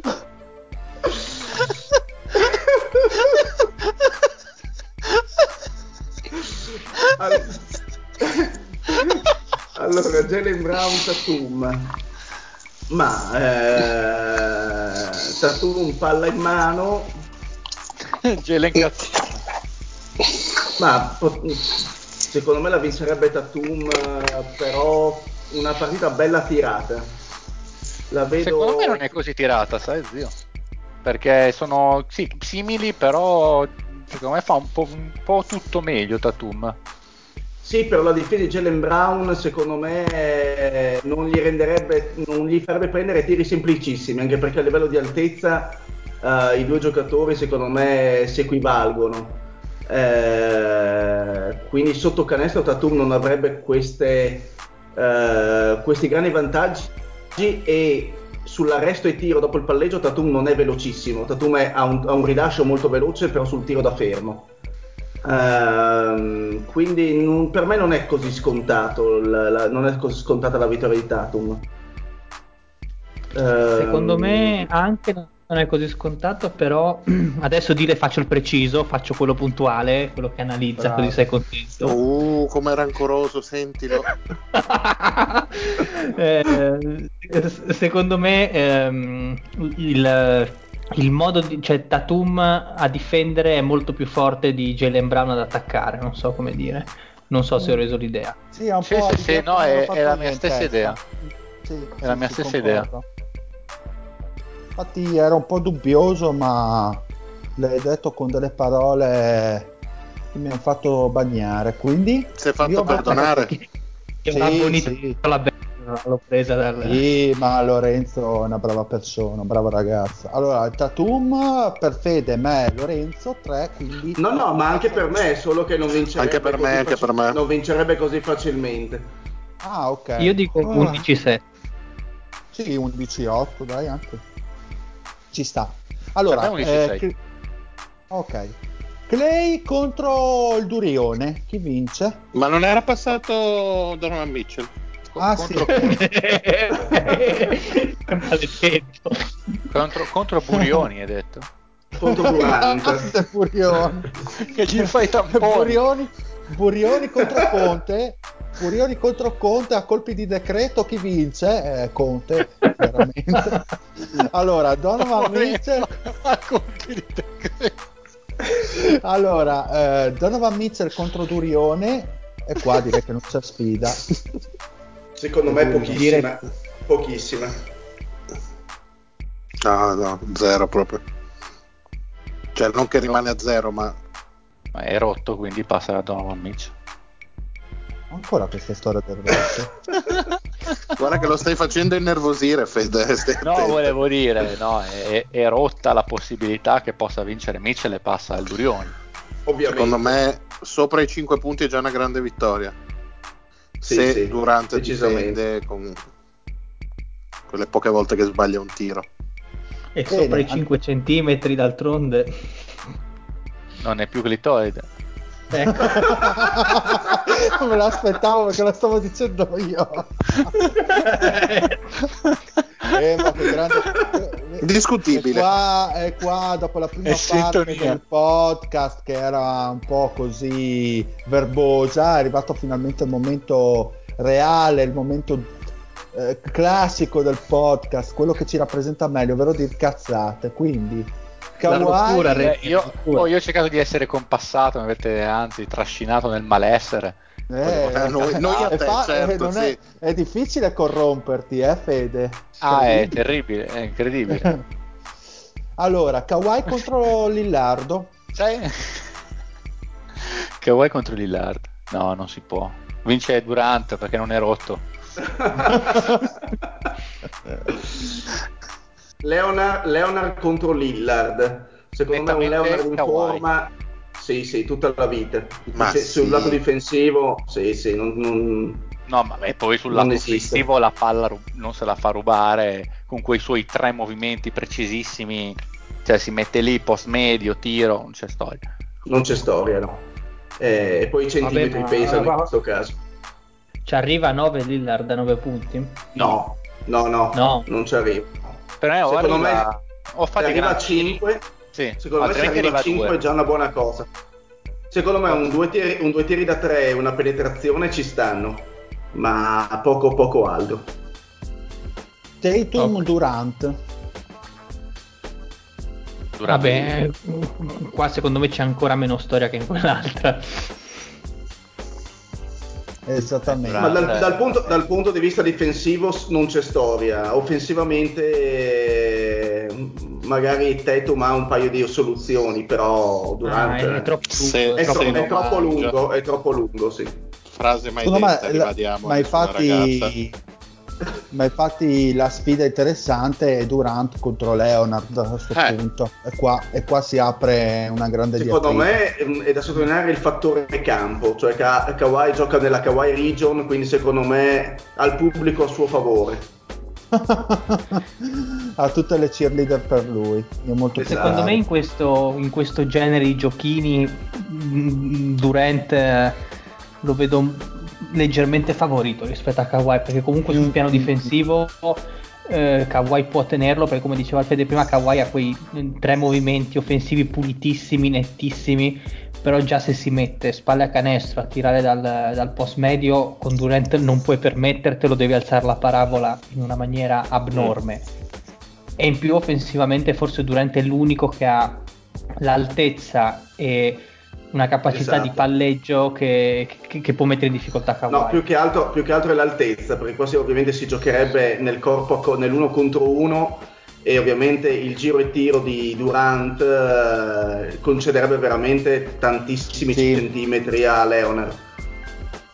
Ma anche quel modo che ha di tirare da tre, quello che gli ha fatto vincere il, il tiro famoso delle finals del 2017 o 18, non mi ricordo, 17. quando palleggia in mezzo 17, esatto, si palleggia in mezzo alle gambe, boom, te la spara in faccia da tre punti, così con una, con una naturalezza incredibile e lì puoi essere Kawhi, può essere chiunque, ma non ci arrivi a stopparglielo. Indubbiamente. E come risultato che cosa mettereste?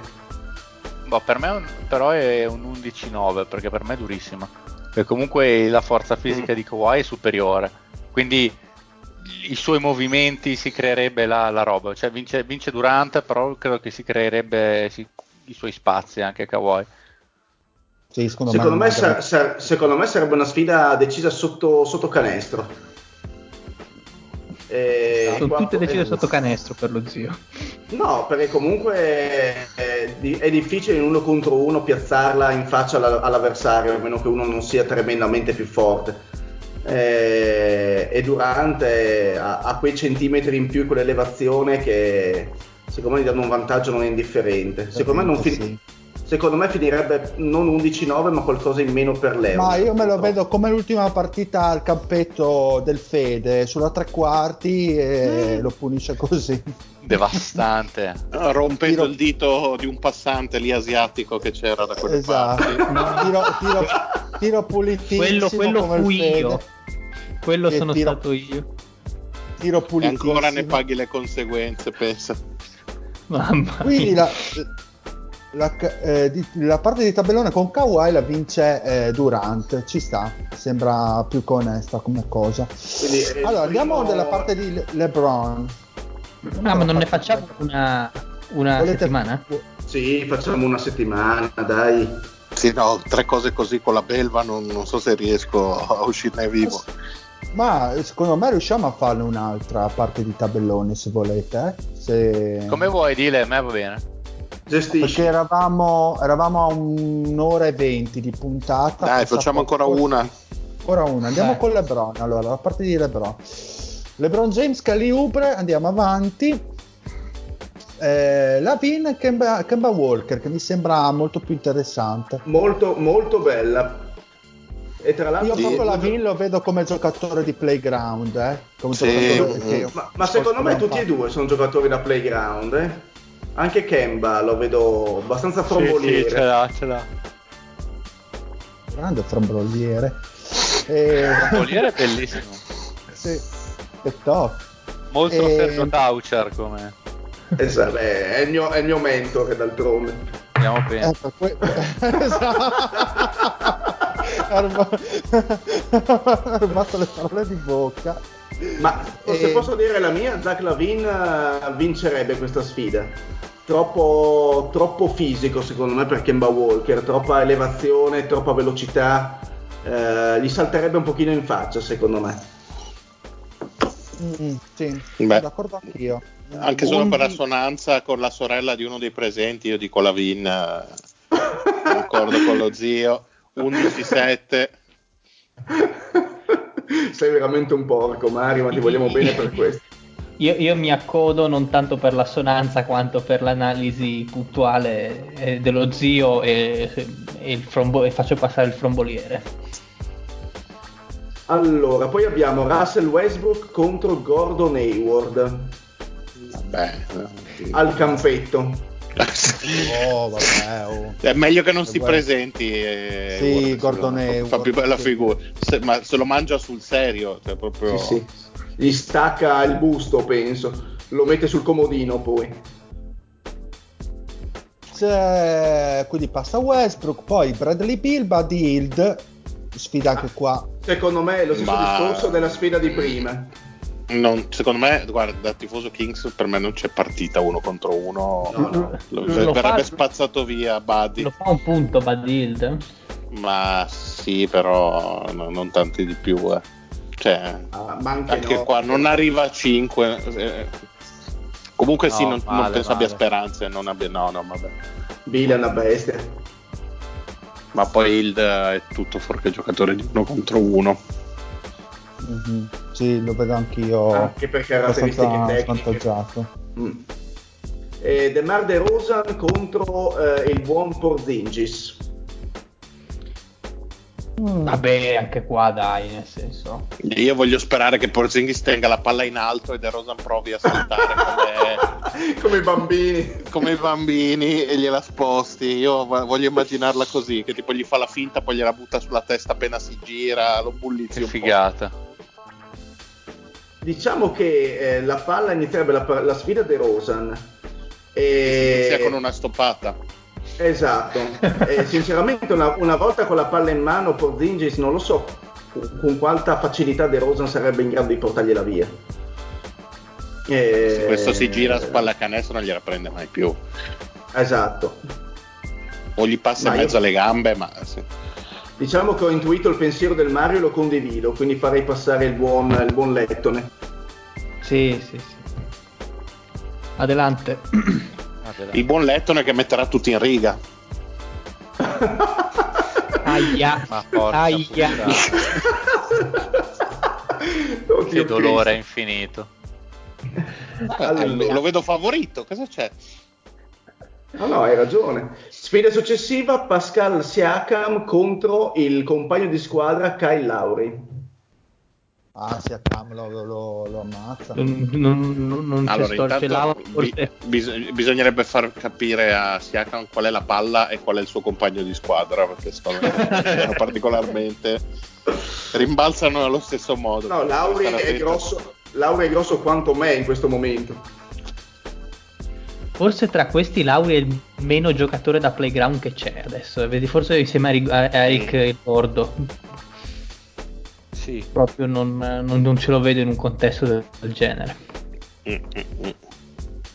Sì, poi le leve di Siakam sono un pochino troppo eccessive per la velocità di Lauri al tiro. Sì, tutte e cinque. Mm, esatto.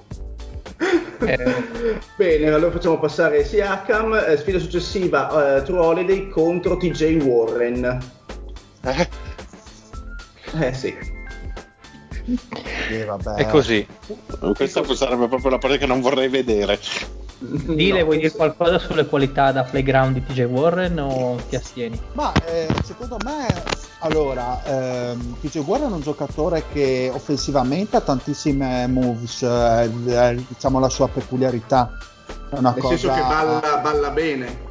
No, nel senso che è un, un giocatore che sa comunque attaccare anche il ferro, sa muoversi a discrete moves in attacco, sa crearsi bene le sue spaziature, anche dalla, soprattutto dalla media che sul per, perimetro, quindi lo vedrei bene in un contesto di playground, lo vedrei bene contro Drew Holiday che è un giocatore che difensivamente sposta l'ago della bilancia a suo favore e TJ Warren è un uh, difensore bypassabile, diciamo non immondizia, però non uh, neanche sta sto fulmine quindi no, e poi comunque Holiday è buono in attacco eh. adesso passa il discorso che è un buon difensore no, eccetera eccetera. no, è eccellente in attacco non buono eccellente eh. in attacco Holiday.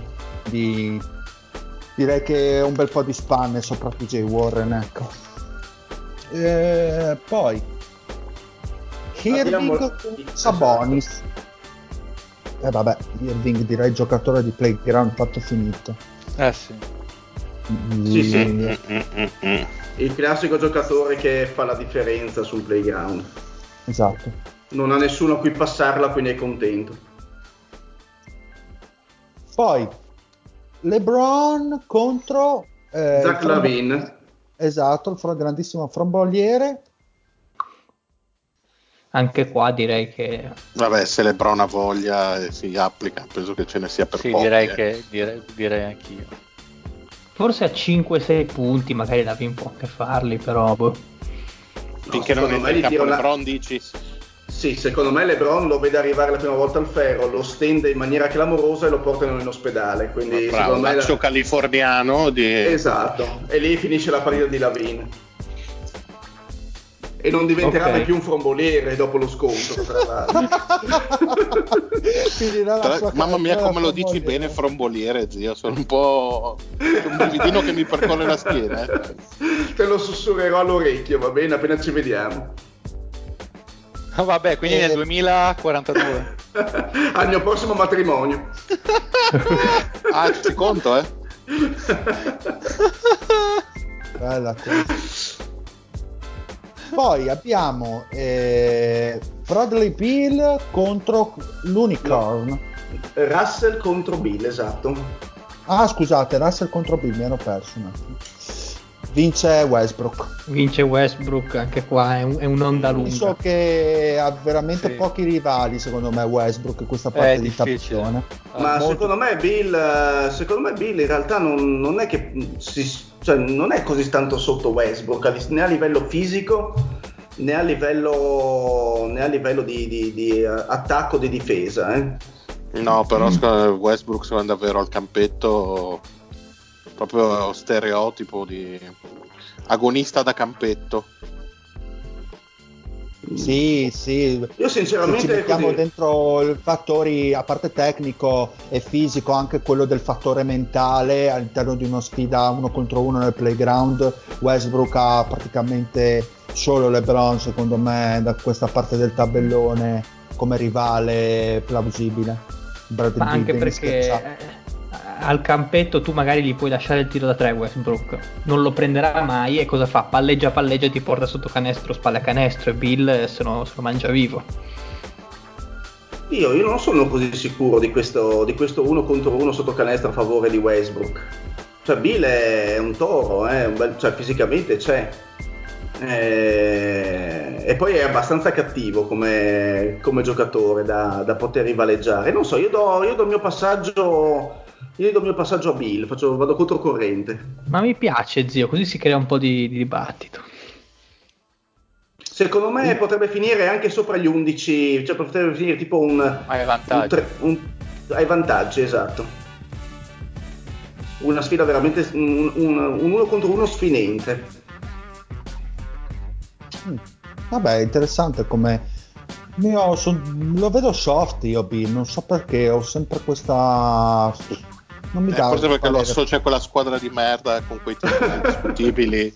ma no, ma sarà, ma sarà, che comunque Bill non l'abbiamo mai visto in un contesto veramente probante, perché anche come prima... Sì, ma non ti scaldare però. Sto facendo un discorso, eh, serio, non sto facendo il mostro. Eh.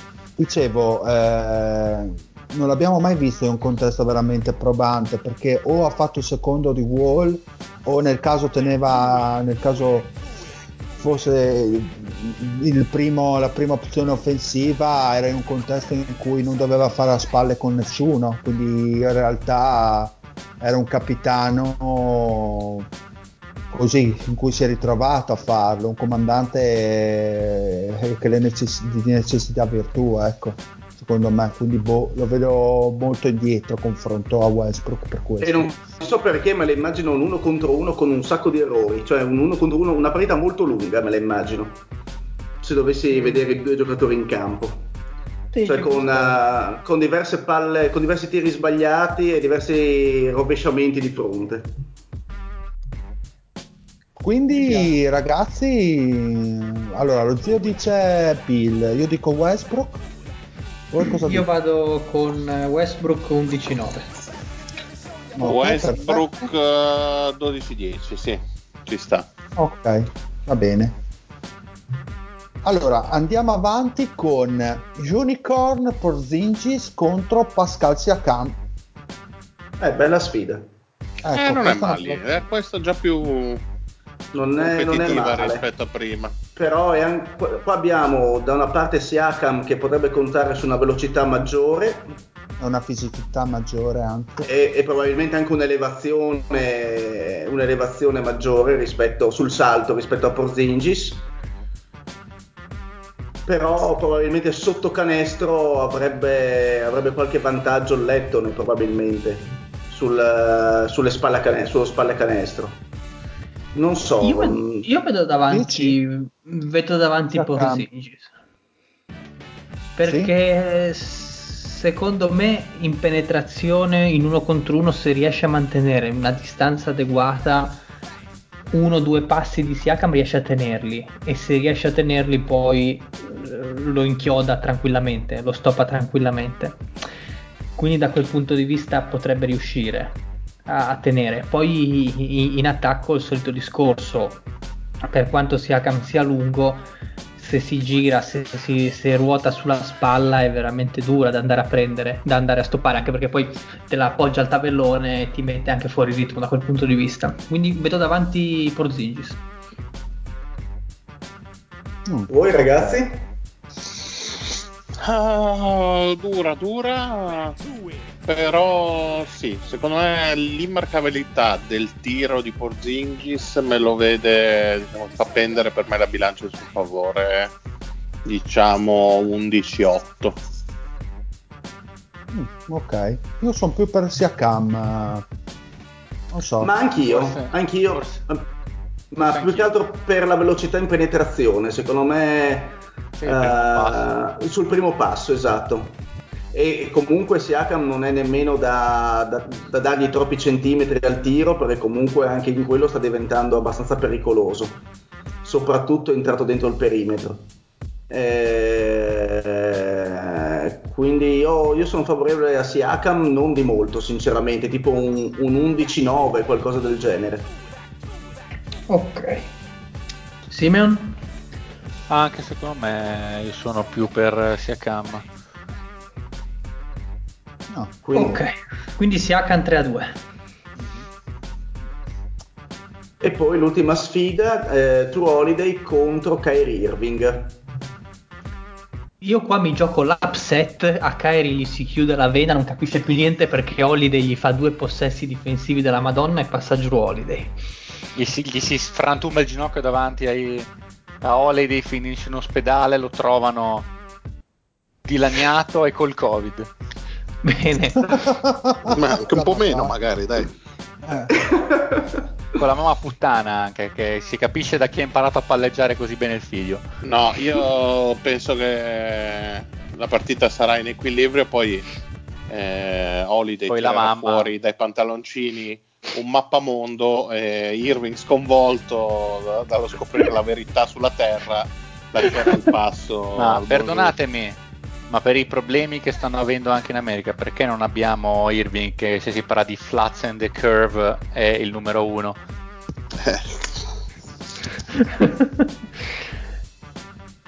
Però a tenere livello un po' troppo alto, me ne rendo conto. È un pochettino. Quindi e basta, sono eh, ragazzi. Ho... ho detto merda. Sì, oh, sì, eh, questa hanno... battuta di, okay. di abbiamo cioè, rinchiuso la, la, bestia come in Dragon Ball il maestro delle tartarughe con eh, che faceva la mossa sigillante tipo l'avevo rinchiuso. Cioè il Satan. Esatto con il Satan rinchiuso così eh, ha avuto 5 secondi di bestia rinchiusa quindi finora e... come siamo con, uh, con i pronostici? E Lorenzo ha già detto, ha già detto Holiday. Ma io ho detto Holiday per cercare di creare un pochino più di di, di piccantezza. Ma secondo me sono due pazzi tutti e due sul campetto. Però potrebbe concludersi la sfida con un tiro da tre. Una pazzia, una pazzia tipo una sfida. Adesso bisogna, bisognerebbe un attimino vedere quanto le difese ehm, diciamo pesano su questa sfida perché abbiamo un, buo, un ottimo difensore da una parte e un ottimo difensore dall'altra allora, comunque, tornando al gioco, io dico Kyrie Irving con un bel tiro all'ultimo in faccia. Ma eh, guarda, io faccio passare Kyrie perché non vedo l'ora che poi incontri Lebron e faccia zero punti contro il suo ex compagno di squadra. Che carica. Eh sì. Poi Irving oh. non l'ho mai potuto vedere.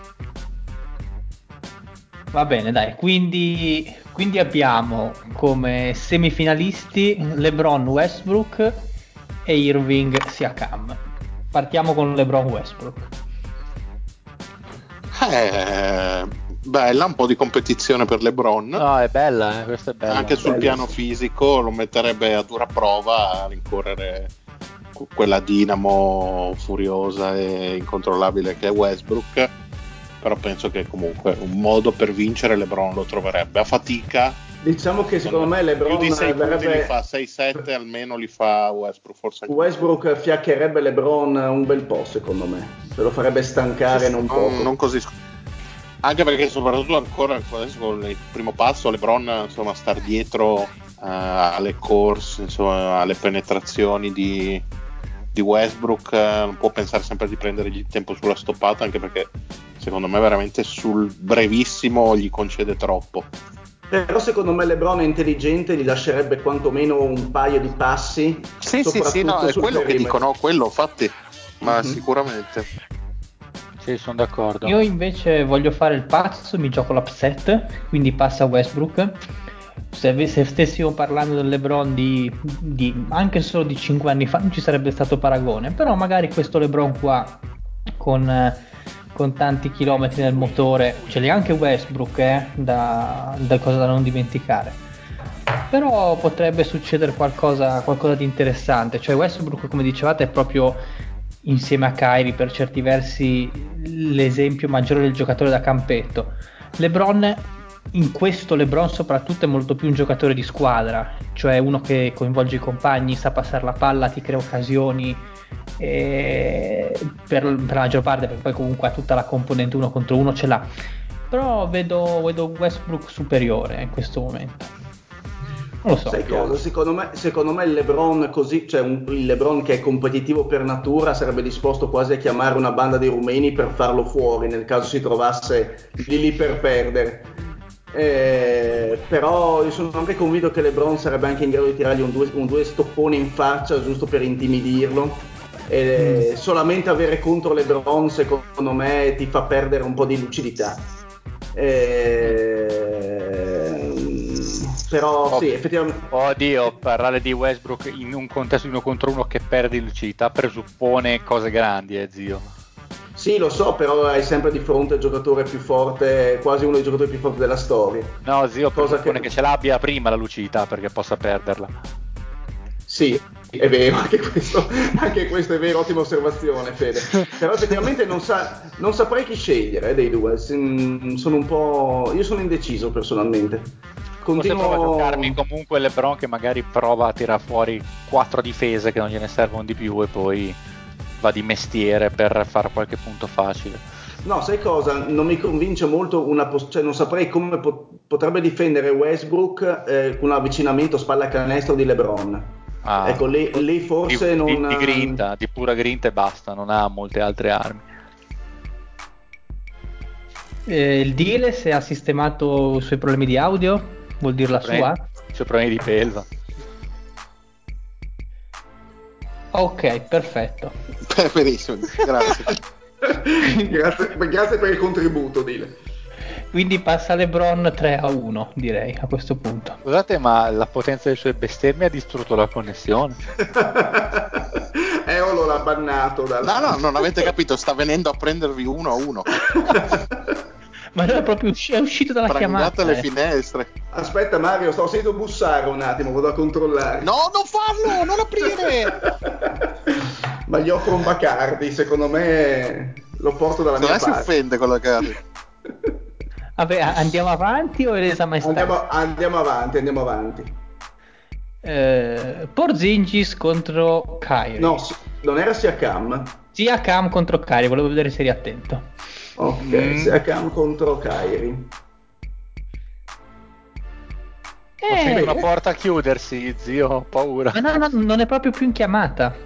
No, no, gli ha aperto la porta ninfa. Eh, mi, eh, mi, sta litando, fra... su, mi sta litando sul collo. Quindi ufficiale, sei vedovo adesso già. no, in realtà diventerò, cioè lei diventerà mamma, tra l'altro, perché è entrato e l'ha già così. Ha già... Ah, lo sgu- c'ha, lo sguardo, c'ha, c'ha lo sguardo inseminatore la belva. esatto. Dio che schifo. eh, Siakam Kai. È, è, è, dura Lorenzo, è dura, è dura. È dura, è dura, dura la vita. Ma eh. io, io, vado col playground spinto e dico oh, Kairi. Sì, adesso dico motivazione Kairi. di prima. Sì, secondo me è, meno, è, è più facile scegliere Kairi adesso. Sì. Ah, io come sempre faccio il bastiano e un, il voto a Siakam glielo do così per... Ma tanto non serve un cazzo e passa Kyrie Irving che andrà in finale io, contro... Glielo data a cuor leggero. Andrà in finale contro il Lebrone. e, e gli darà una... Lebron secondo me gli appoggia amabilmente la minchia in faccia e... Secondo me gli schiaccia in faccia un paio di volte e lo butta fuori dal campo si, si, si, si ritira nell'orella. Si ritira. Mamma mia, sì, sì. Ok, eh, visto che non ci sono troppi problemi, direi di andare a fare anche la, la, la semifinale. Del, proprio il campione della Kawaii Region contro il ah, campione okay. della LeBron Region quindi Durant contro, contro il Lebrone durissima Madonna. durissimissima però forse per gli stessi motivi per cui ho preferito Durant a Kawhi eh, gli, eh, lo stesso vedo Durant avrebbe un, avrebbe un, senso, avrebbe un senso. Ma pensa se adesso diciamo due cose diverse dobbiamo aspettare la belva per, uh, per dirimere la questione. Ma è più facile chiedere al cavallo del video secondo me. Comunque anche la mia preferenza va proprio un 51% a eccolo. Cosa su Durante Lebron? Ma eh, sono quale, No, a parte quello, lì secondo me gioca il fattore di LeBron dell'età che avrebbe molta difficoltà secondo me a, te- a tenere Durant. Come detto prima, a livello di playground sarebbe un giocatore perfetto, appunto perché ha dei movimenti offensivi di un certo livello e che LeBron per 5 anni secondo me farebbe molta fatica a tenere in difesa soprattutto uno contro uno. Gli stanno sparando, ragazzi. Ancora, ancora l'hanno trovato.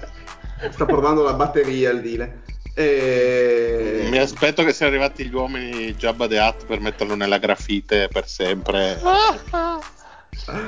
A me invece ricorda tipo più la scena di Rambo 1 di lui nella cava di, di minatori con tutta la, con la Guardia Nazionale fuori. Devastante. eh, Comunque sì, anch'io sono favorevole a Durant. In un uno contro uno sfiaccherebbe LeBron eh, perché ha un campionario di finte, controfinte, movimenti offensivi veramente, veramente troppo ampio per poter reggere una serie di attacchi, secondo me, anche per un, Le- un LeBron eh, sì. di buon livello come quello di adesso. Sì, sì, sì. sì. Ci sta. Mario, Mario e Fede che non si sono pronunciati, sono d'accordo? Ma come no, l'ho già detto io. È vero, è vero. Io voglio dare il mio voto a LeBron, devo dire la verità. Sì, ci sta un, che non un cappotto. No, un cappotto no, non, non, non, mi sembra. Tra l'altro, devo dire, sono son convinto che comunque anche come pressione, non so, Le, LeBron ho l'idea che è, ce l'abbia sempre avuta un po' la targa di Durant, eh, che sappia comunque come posizionarsi correttamente per dargli fastidio il tiro, una cosa. Poi comunque in. Uh, in post ad esempio penso che Kawhi avrebbe potuto fare un lavoro molto migliore invece credo che spalla canestro eh, si riesca a, a, ricavarsi una posizione favorevole relativamente facilmente LeBron. Quindi non so io gli voglio dare gli voglio dare il mio voto. Secondo me sarebbe un 11-9 11-8 LeBron. Sì, è anche, vero, è anche vero che LeBron spingerebbe un sacco eh, fisicamente, nel senso che eh, farebbe, sì. Farebbe, sentire lo strapotere muscolare in questo eh, caso. Eh, sì. e... Bene, bene. Bene, quindi abbiamo il, primo, abbiamo il primo finalista quindi. Abbiamo il primo finalista, ovviamente se non avete visto, se non avete sentito il vostro supereroe NBA preferito in questa lista, vuol dire che lo ritroveremo la prossima settimana. quindi vi diamo appuntamento, rimanete su queste frequenze se volete sapere chi sono gli altri fantastici 30 che andremo a, che andremo a far scontrare l'uno con l'altro. E niente, sperando che, che il deal sia con noi. Per, Ma come fanno a essere 30? Ne abbiamo, fatti 30, ne, abbi- ne abbiamo fatti 30 oggi, 30, 30 la prossima. Ma non è Sono un numero... Quindi... Vabbè. Sviluppa il pensiero Mario, così vediamo. No, no, ha ragione, volevo, volevo dire 32. 16, Volevo, ah, dire, eh, volevo dire 32, 32, scusate. Ah, ok, ecco, eh, sembrava Perché scusate. Non, non, non, no, no, peraltro ho fatto 7 anni di scientifico, io queste cose le mastico abbastanza. eh, io ho fatto il classico, quindi non, non, può, non puoi pretendere che, ah. che, sia così ferrato. E, niente, ci, ci avviamo ai saluti, cosa facciamo? Dile, ah, ci sei? Eh, senza no. il capitano siamo un po' persi. Ci, so, ci sono, ci sono. Beh, allora a questo punto... Sì, Vai con i saluti. Ok, allora, ciao Marionei. Buona serata a tutti, ma permettetemi di fare un saluto speciale questa sera alla mitica Sara Kennedy.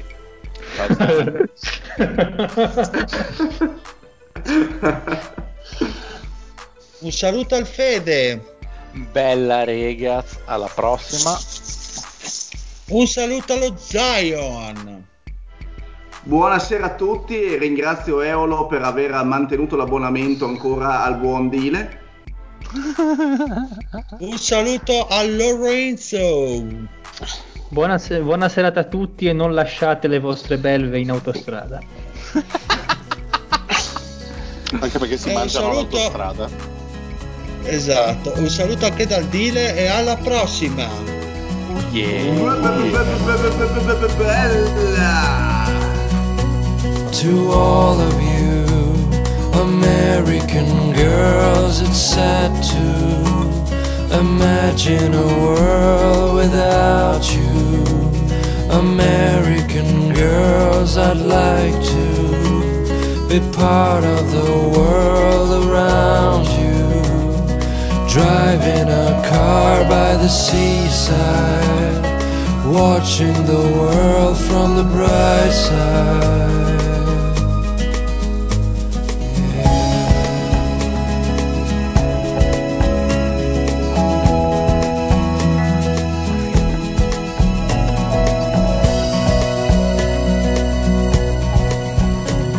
To all of you American girls in the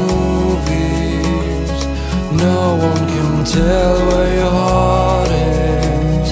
American girls like dollies with shiny smiles and plastic bodies. I wish I had.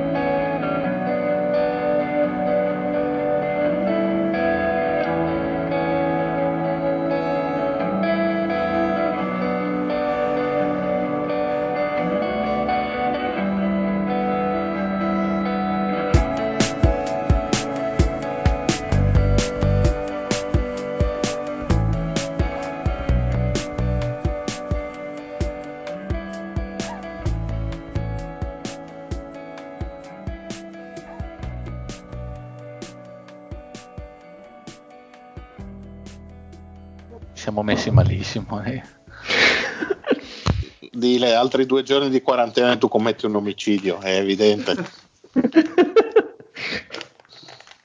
sei fritto, sei fritto.